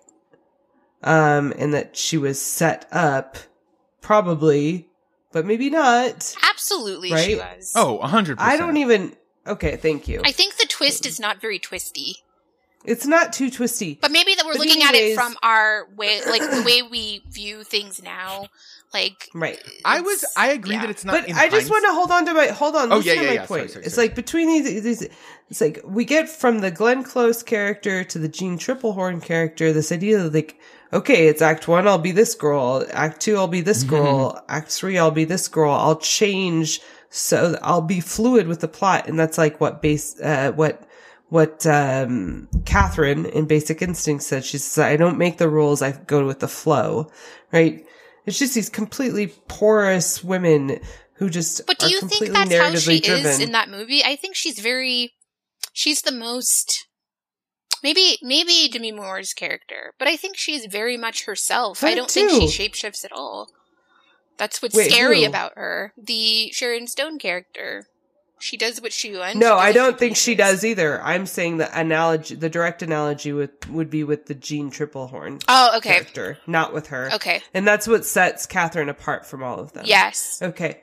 But then, and then in disclosure, it's even worse. It's that we actually find that out to be a plot point and that Demi Moore wasn't creating the rules of the game. She was just playing by them. Yeah. That Donald Sutherland uh, at all, like, had asked her to basically, like, rape him and set him up and, um, do all these things. And it wasn't even an expression of her own autonomy. It was that Is she was that being like puppeteered. proven? I think the plot Isn't is so intense? weird. Yeah, th- no, she says that to him at the end, though, and then she finds the, the. But then we do find out that there is one good woman who happens to be Stephanie. basically Stephanie, but who's like the old woman. not hot. yeah, exactly. Sorry. But she's not framed as like a hot young woman. She's Yeah. kind of old and unsexed in some ways with her like She has a thing though. pantsuit and her haircut. I don't Yeah. think she's supposed to be a sexy woman. Yeah, but right? she- Why doesn't has he a- use her to break the glass ceiling? Why doesn't he? Well, well, he does in the end, right? Uh, yeah, but like just under. It's weird how she wasn't. Her It's an afterthought, It's an afterthought afterthought. 'Cause like you said, she's not hot. The she's fucking- haggard. Yeah, the the and the, he needed her to do those two things. He needed Demi Moore to Seduce. seduce. He needed both of those things from the career woman. The way that she used sex in the workplace. Yes. Well, do you think he sicked Right. he sicked her on him sexually, or he was just like, listen, just derail this guy? So like the you know all the like getting in the way of the production line stuff. Is, is that what he dictated, and she took the sexual aspect? Like I can kind of see that. It didn't seem like it was like for sure that he was like, I need you to reverse sexually harass this man. Um, Reverse sexual. well, it just felt like the reverse ra- This felt like the reverse racism of sexual harassment. Mm. movies. That's the way the the movie is written. right, It's very ham-fisted. Totally. Isn't there a place where he says like, "Who's ever heard of a woman sexually harassing a man?" They Like, multiple people say it. boom, like that's the theme. Hope, my partner, when we were wa- like, she didn't even see the first half of this movie, but yeah, but like 20 minutes What'd from the think? end, she just looked at me and she's like, "So is the message of this movie believe men?" yes. Yeah. I was like, oh, that's incredible. And that's what, yeah, I mean, it totally is. And it's just like, yeah, the, the types of male insecurity on display in all of these movies are like, I want to have a cohesive like theory of all of them and I just can't cuz it's so scattershot. It's just insecurity about everything. It's like she's too sexual. She's not sexual enough. She's boring. She's intense. She's whatever. And it's like so yeah, yeah, yeah. It's it's it it, it doesn't make sense to me. It doesn't. And it's like the the the the thing about disclosure that's interesting is not the sex scene. The sex scene is very anticlimactic and it knows that about itself, right? It happens really it's the inciting incident more or less of the first act, right? Um but then there's no sex and the really high drama moments are happening in these um kind of uh internal meetings in the company, right? Yes, yes, totally. Um, and in which he's like recounting what happened. And I found those to be hilarious. Like I would say this is even, even funnier than the intentional winking of basic instinct or the like overly sincere moments of, um, disclosure. But when he's like recounting what happened Mhm. and he just, I wrote down some of the things that he just kind of casually mentions. He's like, yeah, I was like grabbing her by the wrist and then I threw threw her to the ground. You know? you know, and then um of his erection which An involuntary Okay. reaction. Yeah, he says it's an involuntary reflex. Reflex, But it's yeah. like okay. Does this include when you throw her on a desk and say, "So you want to get fucked?" and you start He was fingering her? asking a question, okay? He was asking a question. And I wanted to say a lot of it is about penetration, penetration Mhm, anxiety. mhm. And this is why I also see, see all of these as expressions in some ways of AIDS, AIDS anxiety, because it's like, um, that's the thing that can't be fulfilled in disclosure, right? That's the thing in fatal attraction that she gives him a blowjob, you know, blah, blah, blah. But then they do have penetrative vaginal sex, no condom, resulting in this pregnancy scare, But she's not really pregnant. pregnancy right? hysteria. I think she is. Really? I think, she, well, I think she is. I, doesn't he? He be. he snoops and he finds her doctor and he calls her doctor. I think he confirms, unless she's paid off the doctor. I don't think she made up the pregnancy. I think that either. that's going too far. But, um, but and then we have the whole thing of like I didn't fuck her with rubbers and Basic Instinct, and then in Disclosure, it's like they can't even penetrate. Like there's the the oral sex is like the ambiguous part of that scene. Okay. know? Also, the oral sex is literally like, like her head just sits at his, at his crotch. There's no movement. It's as if she has put her mouth around his penis and then just kind of swirled it around with her tongue while holding her neck completely still. Oh my god. Well, this isn't a sex ed video. I mean, it's it's not instructive. It's uh But this is how it's very Clinton era. It's like, what is sex? Oh yeah, right. yeah, yeah, and there's only so much you can really right? like like how can I mean that's an interesting question too. Like how can you simulate sex in movies? Now we have um like intimacy coordinators to make sure that everyone feels safe and everyone and everyone you know there's more conversation around consent and what people will and will not do Yeah. and that wasn't around then. Like how how do we simulate these things? How do we make sex look real enough for people to be titillated by it or not? Right. Well, It's just amazing. In disclosure, there is a rape scene. I agree that he was that she tries to rape him. Yeah. I think that she does. sure. I I am. It's fine because with he's that. Able to think it- physically get away that he isn't. Yeah, exactly. But he does like much, much, much, much, much, much, much worse to Jeanne Tripplehorn in Basic Instinct. Yeah. She's yelling no while he fucks her. hmm He's raping her. He is a rapist. hmm The movie just goes along, blah blah blah. That's like why in nothing disclosure, happened. Demi Moore whispers into his ear, "This is for Jeanne Tripplehorn." I know. Maybe so. So it's like only it's only when a man can get raped that rape exists Yeah, in this yeah, trilogy yeah, though. totally. No, seriously, like Yeah. that's intense. That's an intense aspect of it. So that's what his wife and tells that's part him. of its She right, says it can only it only exists if it happens to you when she's talking about her own sexual harassment. and that's mhm. that is one of the most interesting s- scenes in disclosure is she's kind of like you need to man up Right. because i've been sexually harassed Get and over it. potentially raped and you need to get over it and Mhm. just because it's happening to you you don't need to make it the center of the universe is but that's weird essentially 'cause what the movie is doing It's right acknowledging He is the that center of the women are like poorly treated and that the treatment is like completely unjust. And then it's like weirdly, I guess, arguing that women are thus stronger because of it. And, and well, they the- get over it. You know, they dust themselves off because it happens so much. Like he's shocked by this. This is his first rodeo, and he doesn't know how to act. And she's like, "Hey, I've I've gone through this before. You get up, you dust off, you change jobs, and you move on. And you just he can't. which um, is what happens to Demi Moore too. Like, in in fact, that's why I wanted to like emphasize what we find out in the end, and why I do believe that that's what happens is that that Donald Sutherland's character was just exploiting her that whole time, right. right? And if we, I, the weird moment in the movie is when, what's, what is the line, Jasmine, about power that Michael Douglas says? he says, "When did I ever have power?" And I screamed. Mm. Right. He says sexual harassment is about power. Right, When it's not about the power? sex. Yeah. And Which that is- he's just it's- repeating what the Yeah. lawyer had told Yeah, him. yeah, in yeah. the He like learned that from It's the true, lawyer. It's true.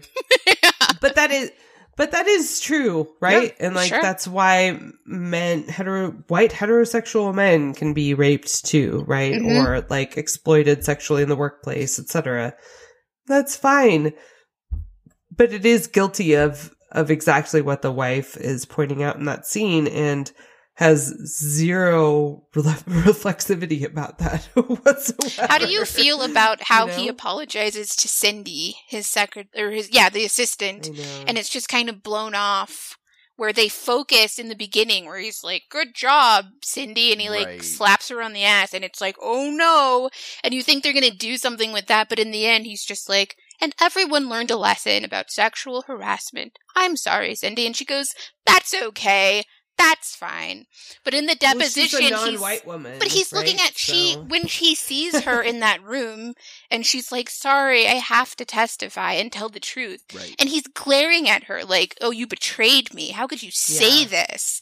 And then he apologizes later and she's like, "Oh, well." And he but still that she still exactly works with him. that's exactly the fantasy is is like all the dudes who are like you can't say anything in the workplace anymore you know like Yeah. what they would love is th- that you have that scene to go see cool women are able to you can just apologize and, And get over on. it and then even like totally backslide by her slapping him on the ass like it- where no progress has actually been made it's no, and Cindy is like his wife, where she goes Yeah. through this all the time, Mhm. and she gets over it, and she doesn't even mention it until she has to do it before like a judge.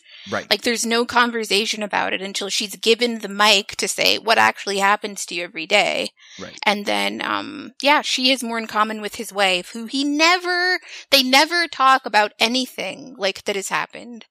he she just goes, "That's okay, honey," and the daughter goes, "I never believed them, daddy," and everyone claps at the end, and everyone like it's yeah, But everything's great. Way more like there's so like we talk about these these female characters being different from Act One to Act Two to Act Three. This Yeah. whole movie Yeah. is so we are making so much more sense of disclosure than actually exists. That's like- what I'm saying. The twi- like the plot is incomprehensible. Like yeah, like when Yeah, when what's right. the movie? What's the We haven't even talked about virtual reality. Right.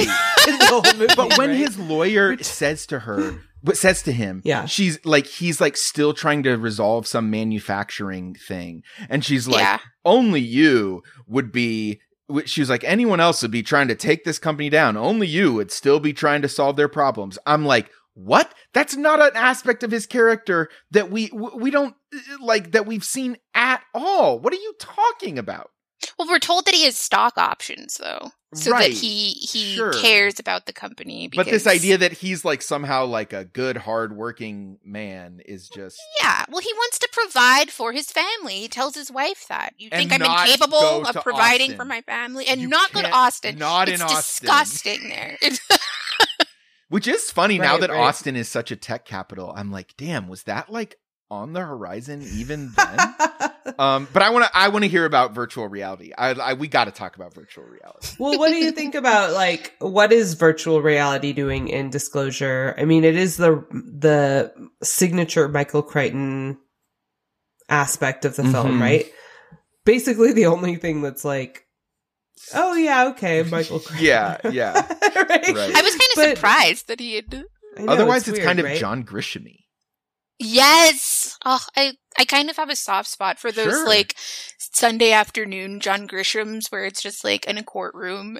I love them. Yeah, yeah, totally. But it's ve- the, those are both great examples of how like the sex sexiness, right, is very like um thrown in, right? Very kind of- thrown in, and this isn't a. Th- I think the it's like the, an afterthought almost. The, sa- the Even though it's what envelops the whole thing, Yes. right? Is that they're sexy, right? they're sexy It's just- people, we're told, but I don't yeah, know. we're Sure. told.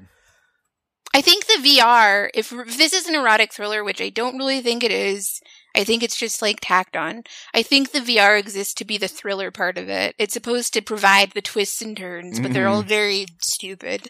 And we're supposed to be very intrigued by this like corporate um like espionage that's going on. Like when Mhm. she's on the Stairmaster and she's like, We're doing a plot where we're going to replace and that's supposed to be like the thriller part of the movie. Yeah, It's the thriller and the erotic thriller. The erotic part is rape, and the thriller is some sort of incomprehensible VR that we don't understand. It's it sinks. Yeah. I was thinking about it as just like a as basic like in just uh, based on the quote unquote sex scene, which is actually a rape scene. Yeah.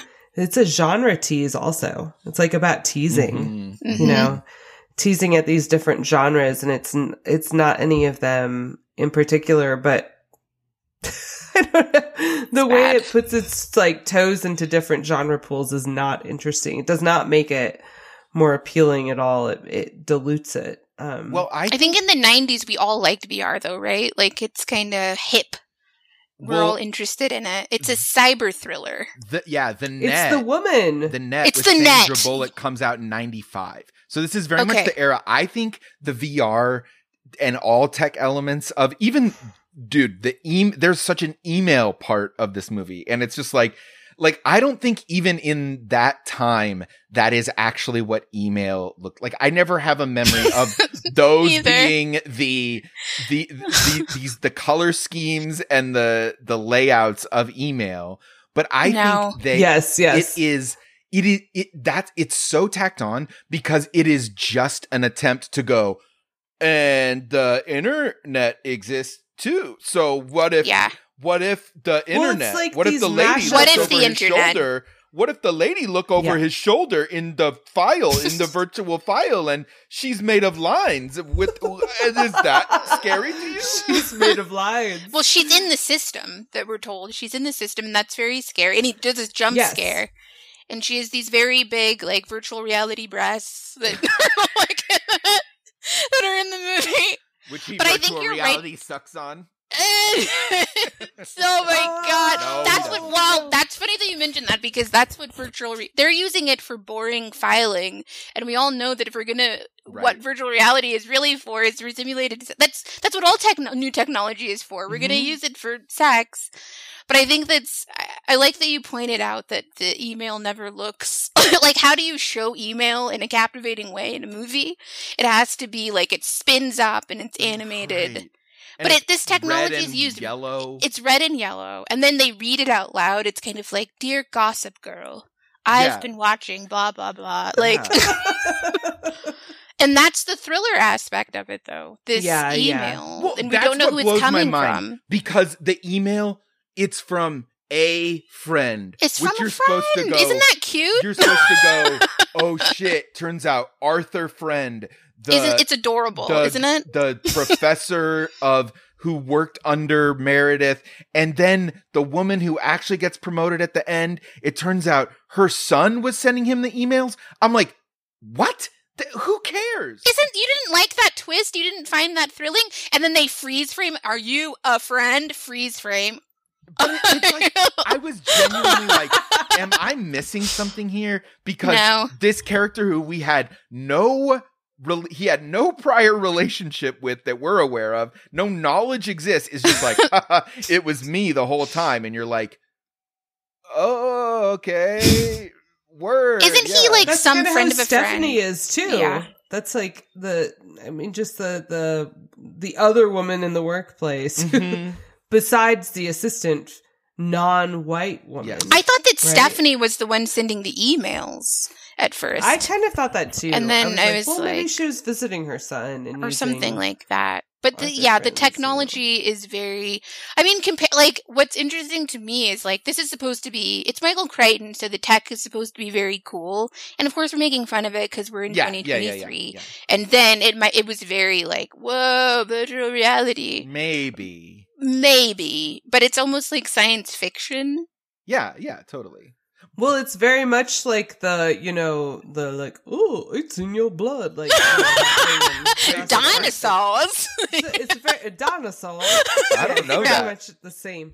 What? You Oh, come talking on, about- Dave. No, no, no. But the other thing about the VR is it ends up being totally unnecessary. It's completely unnecessary. It- the idea is that he's going in to retrieve these files and her little robo body deletes them. And then later on, he makes a call to Malaysia or whatever. And he's like, Hey, so do you guys back up your files? And the guy's like, Oh, yeah, I'll send those to you. That's the guy who went to the Disneyland. T- What's his name? Mohammed Jafar. Right. He's like, he's like Yeah, I'll, I'll fax 100 pages to you Right. right now.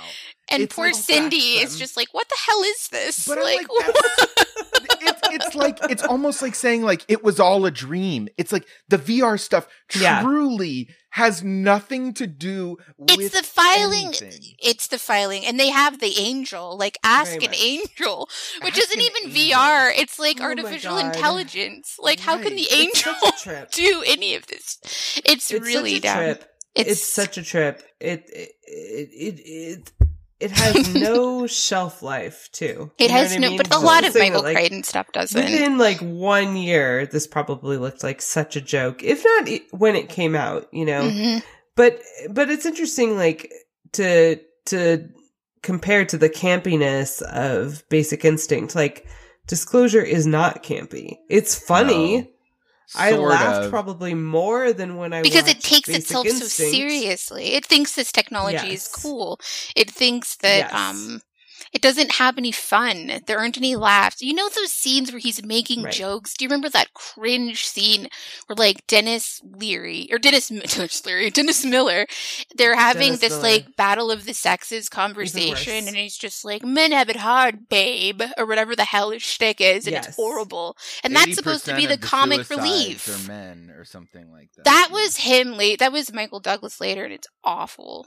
Like it's What awful. is Dennis Miller doing in this He's the movie? comic relief. That's what I'm saying. He's the comic relief. This movie is so Yeah. bleak. It's so serious. Even the sex is like not fun because, like you said, it's a rape scene. Like this movie is not fun. And so they have Dennis Miller because har har, like he's supposed to be funny, and he's just a pig. I guess The funniest scene in the whole movie is when um what's his name? The the CEO. Yeah, Bob. Donald Sutherland. Donald Sutherland, he's Michael Douglas is having that dream where he's he kisses him in the elevator, and Donald Sutherland's like face comes towards the camera, and he's like, "Oh!" And it's like that. It's that's the funniest scene in the movie, and I'm not sure if it's supposed to be.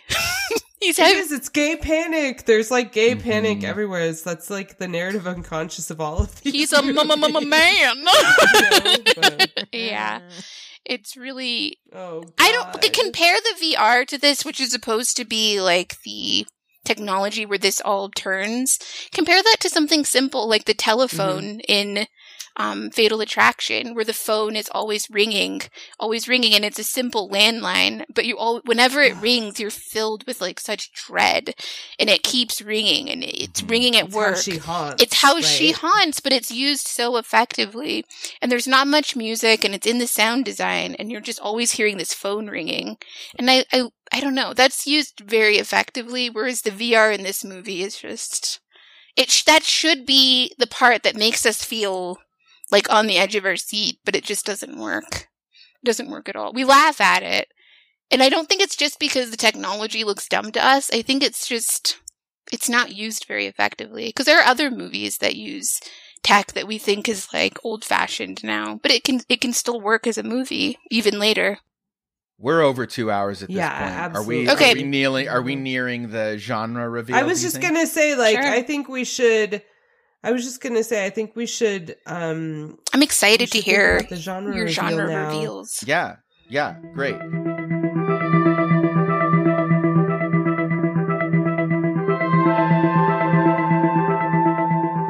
But it does sound like we're all thinking are different genres. I think that's interesting that everyone thought it, they were three, and I think that is that makes a lot of sense. I mean, I took that as an assignment. I just, it's more fun to think of. This is the most fun part of the show. To think Yeah. of three different. three different ones, or do you think that erotic thrillers are different just a big? I was thinking about it as a big, um, pretty forgiving, overarching genre that you can fit a lot of different things into. You can call anything an erotic thriller. Exactly. If it has boobs and it has violence, that's an erotic thriller. You can you can make a case for it. I mean, not to take the piss out of our whole show, but that's the whole point. Is genre is a fucking farce, and it's a you farce. Can say anything's anything. So, i- Yes. if anyone's wondering, that's the secret. Now we'll go back to pretending that genre is very important and real. It's very important. It's sacrosanct. Whatever. Disagree with some of this, but anyways, um, okay.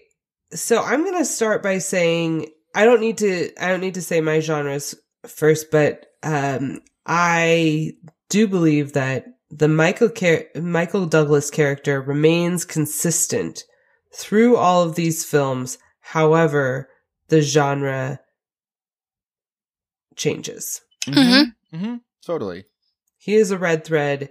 He does not change. He's an erotic monster who cannot be killed in this trilogy. He's an unstoppable sexual force of hanging skin and and uh, I don't know. skin. I, Yeah. I don't know where to go. So I wanted I wanted to like just ask that um cuz I think the question of the archetype is you know, we should distinguish it from the question of the genre, but it's they're kind of contingent on each other in some Yeah, way. So totally, do you, totally. do you both agree with that about the character or Yeah, I do.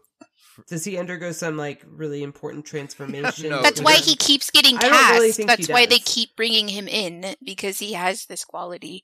And so I think that's Yeah. fair to say. Yeah, dramatically, he Okay, like cool. changes almost none and learns almost nothing in any of these movies. He doesn't need to. He's just a cuz he's got an another woman unstoppable. mostly Yeah, he's he's I don't know someone who. But it would be cool if he died in Basic Instinct. he is going to die, and that's what I liked about it. Let's hope. Let's hope. Oh my Well, god! I think- Speaking of which, we didn't talk about his fucking oral cancer coming from cunnilingus stuff at all in his life. No, yeah, Madeline, do you not? I don't need to talk about Okay. that. Madeline's Okay. phase. No, was that him or Yeah. was that his father? No, that was no, him. That was, that was a him. rumor. Well, I don't need to think about it. Dave seems so excited. I just think I just think what do you is- have to say about it? I just think it's What are your fascinating considering that this man got cancer that he misrepresented the type of cancer that he had. Which, okay. like, obviously, getting cancer is horrible. You know what I mean? Like, um, Mhm. but he misrepresents the type of cancer he has because he actually has some sort of like tongue cancer, which could disfigure his face a lot more. And so he Mhm. says it's throat cancer. There, it's some form of oral cancer. And, and, and so ostensibly he's lying to protect his job prospects.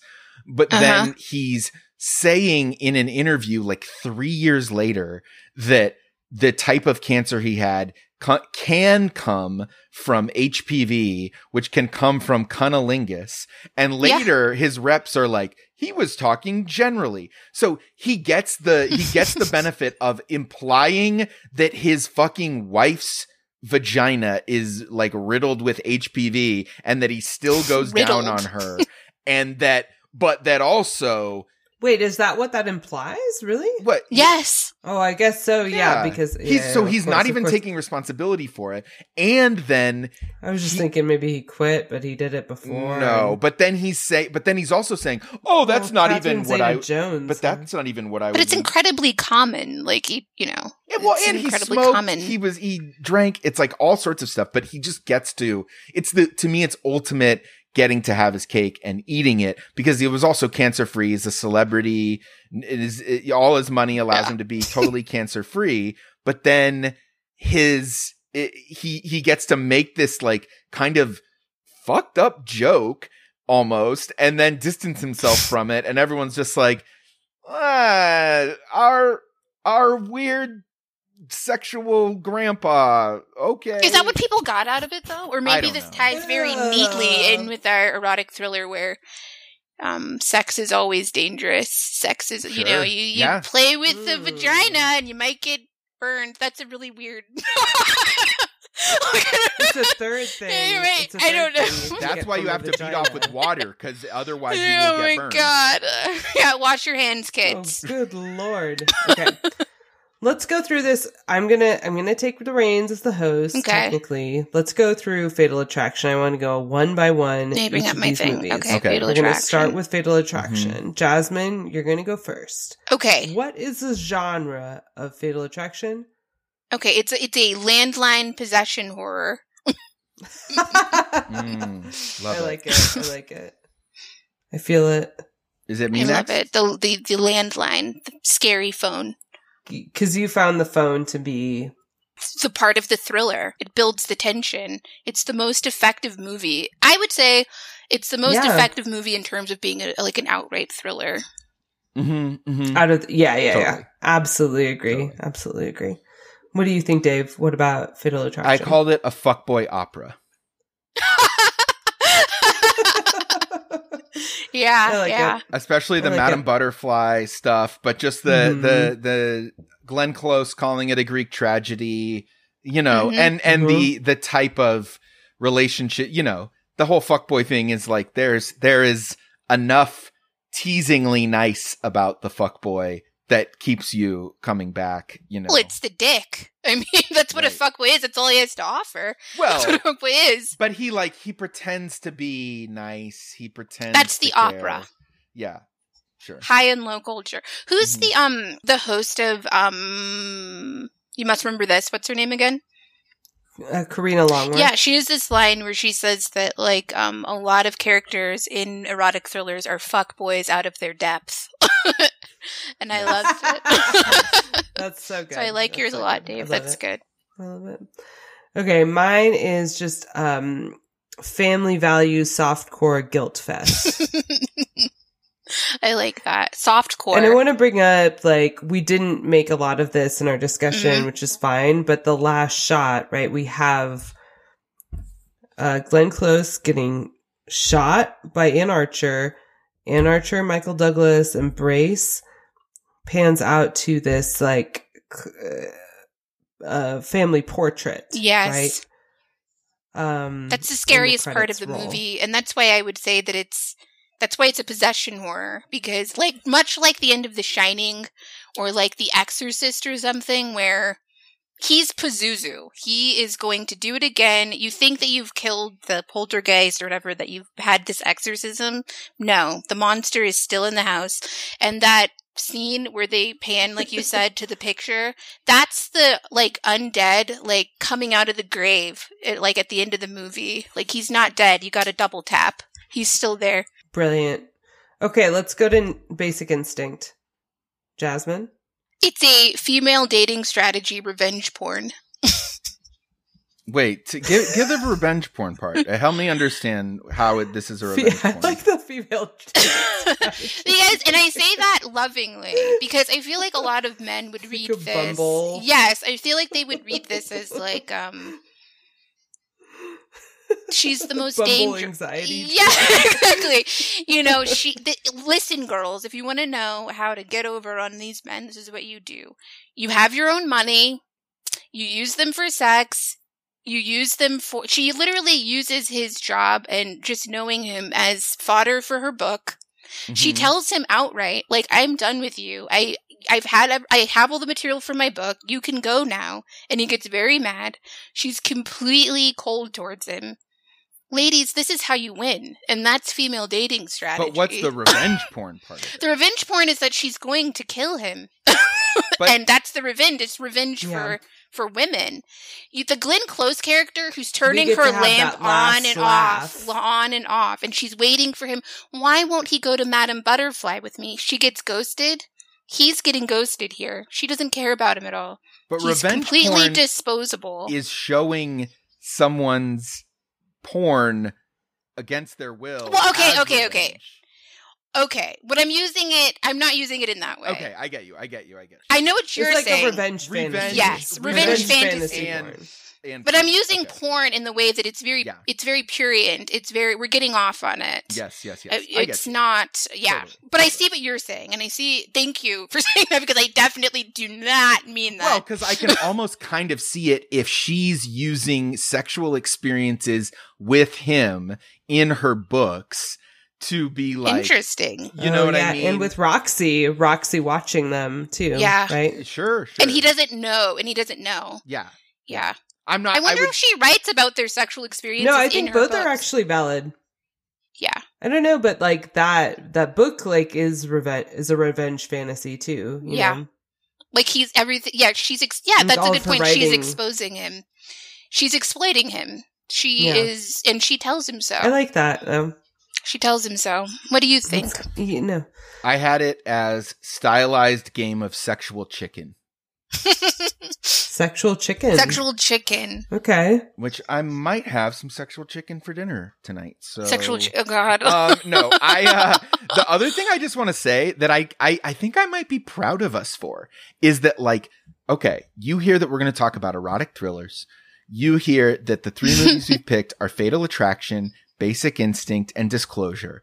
The thing, top two things as a listener, I go in sure that we are going to cover includes Sharon Sharon Stone's bare vagina in the interrogation scene, and we did not Yeah. talk about that once. And I think that is an interesting. I did bring it up. I did bring it up. You did? hmm Maybe I was asleep during that part. I'm sorry. I'm, I'm sorry, it was surprised just that the- you fell asleep the- during that part. Wait. When did you? When? wh- during- was I it so I said that with the MPAA rating, apparently it was okay for that for the R, Sure, sure, sure. but the implication that he was yes. going down okay, on her. right. So I know I did. I do remember that, but it was in such passing when that is. It didn't orbit around the scene. But at that all. is what No, this no. movie orbits around. Abs- for a that's what lot of everyone knows about. Yeah, exactly, Mhm. exactly. So I actually, Yeah, I think that's, his kind of ico- cool. I'm going to give us some credit. for iconic that. scene for sure. Yeah. sure. That's good. That's good. This is high Okay, art, I Dave. We're it- not pornographers here. Okay, well, I called it neo Hitchcockian anti cop camp. Anti cop? Um, I don't think it's anti anti cop camp because, well, that's what the genre is for me. Okay, Okay, fair enough. I got a lot of pleasure. I derived a lot of pre- pleasure out of the fact that I knew he would die in the end, Mm. yeah. and I think it's very ACAB, like, um, and that there, it's very easy to watch it rooting for Catherine, and that Catherine is that scene. Okay, now I do want to talk about that scene because it's so It's- ACAB. Yeah, it's really It good. is like she's like, I don't need my fucking lawyer here. It's kind of ACAB, except that these she knows that these are like dirty cops. That if she just flashes her vagina, like she's gonna win. She knows she knows exactly what they are, Yeah. and how to fuck with them. Yeah. And she doesn't need a lawyer. She doesn't. She is so powerful. She has money. and you're rooting for her. And um, maybe not everyone was. And I like based on Susan Faludi's like uh, account of the Fatal Attraction crowds. I'm sure that at the time, and also all these accounts from gay rights activists, that it was highly contentious at the time. But I was just talking to my one of my gay guy friends the other day, and he was like, "Oh, but the gays now we love Basic Instinct, Yeah, because it's it's- camp. it's camp. We all Sure, know it's sure. camp Mhm. now." Right? And I think that that's part of the relief in seeing something as camp retroactively is then you're able to see this, you know, potentially queer, feminist counter readings and things like that. So yeah, neo Hitchcockian anti cop camp. I want to move to disclosure.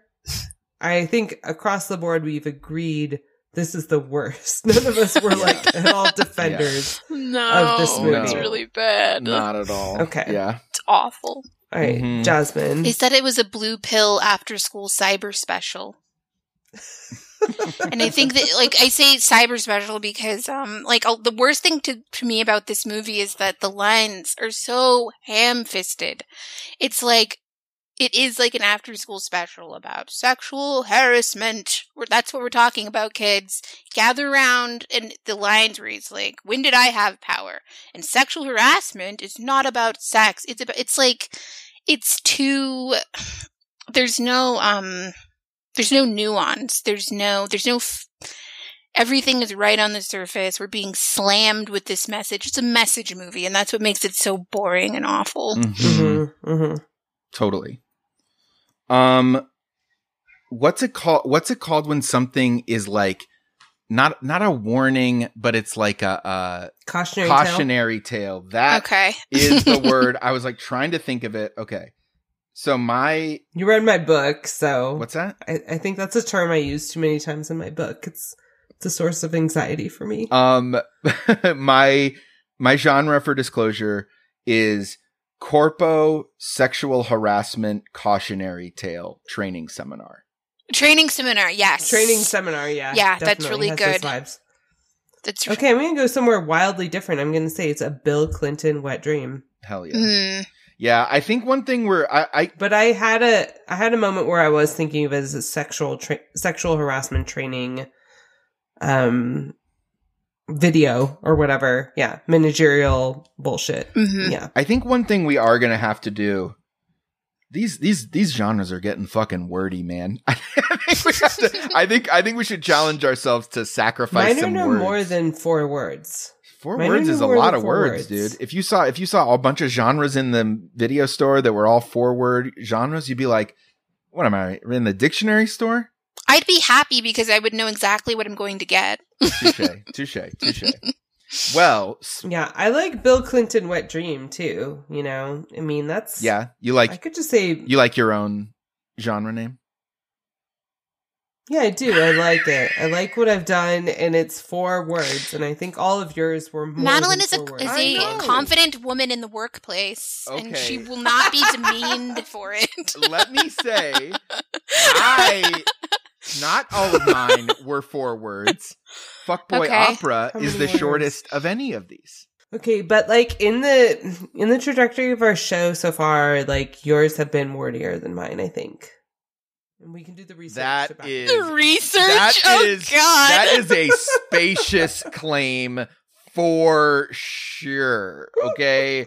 So a, as a Why don't you go into the VR filing cabinet and ask the Yeah, angel exactly. to find the I will- I will instead ask, ask the listener email us at genre reveal party at gmail.com if you think that if you're able to count and you know if my uh, you know we're episode what five here i think? Um Mhm. If Yes. if my my genre names have been wordier than madeline's if you like shorter or longer if you care either way and especially if you Sure. have your own genre names for any of these movies we we are we are uh, recording this on premiere day for the podcast so this is a very fun time we spent a lot of time just kind of at the end of episodes going and then kind of just fizzling out but now we want to say check the show notes, follow the podcast, follow us, listen to my other podcasts, all in the show notes there. Um, and, and email us. We would love to hear from folks. We have not decided the, uh, the focus of our second season yet. We have not decided. Hotly debated. Uh, yeah, we have not decided guests of that season yet. So we, who knows when that'll happen? We've still got quite a bit of season one left, but very open to suggestions. Even if you have nominations for this season, you know, there's there's Don't give There's like false hope. we got a lot of stuff in stone about season one. Okay. I'm on the fence about one of my Okay. Okay. It's well, you- we're suggestible. But if you if you have thoughts about um anti-family family representation in film, we'd love to hear it. We'll feature it in future episodes. We're we're happy to hear from from folks about any thoughts they're having. Listening. Yeah. Thanks for listening. Yeah. So tell your friends about the show. Um, if you can, if you can put a review about why you like the show in your in your podcast app, that would be tight. Jasmine, thank you so much for coming. I'm gonna spam the email about the um the wordiness. I'm on your side, Madeline. Listen, so am I. I just want to say I respect women. I believe women. Um, Do you have any music to play him out? Like, come on.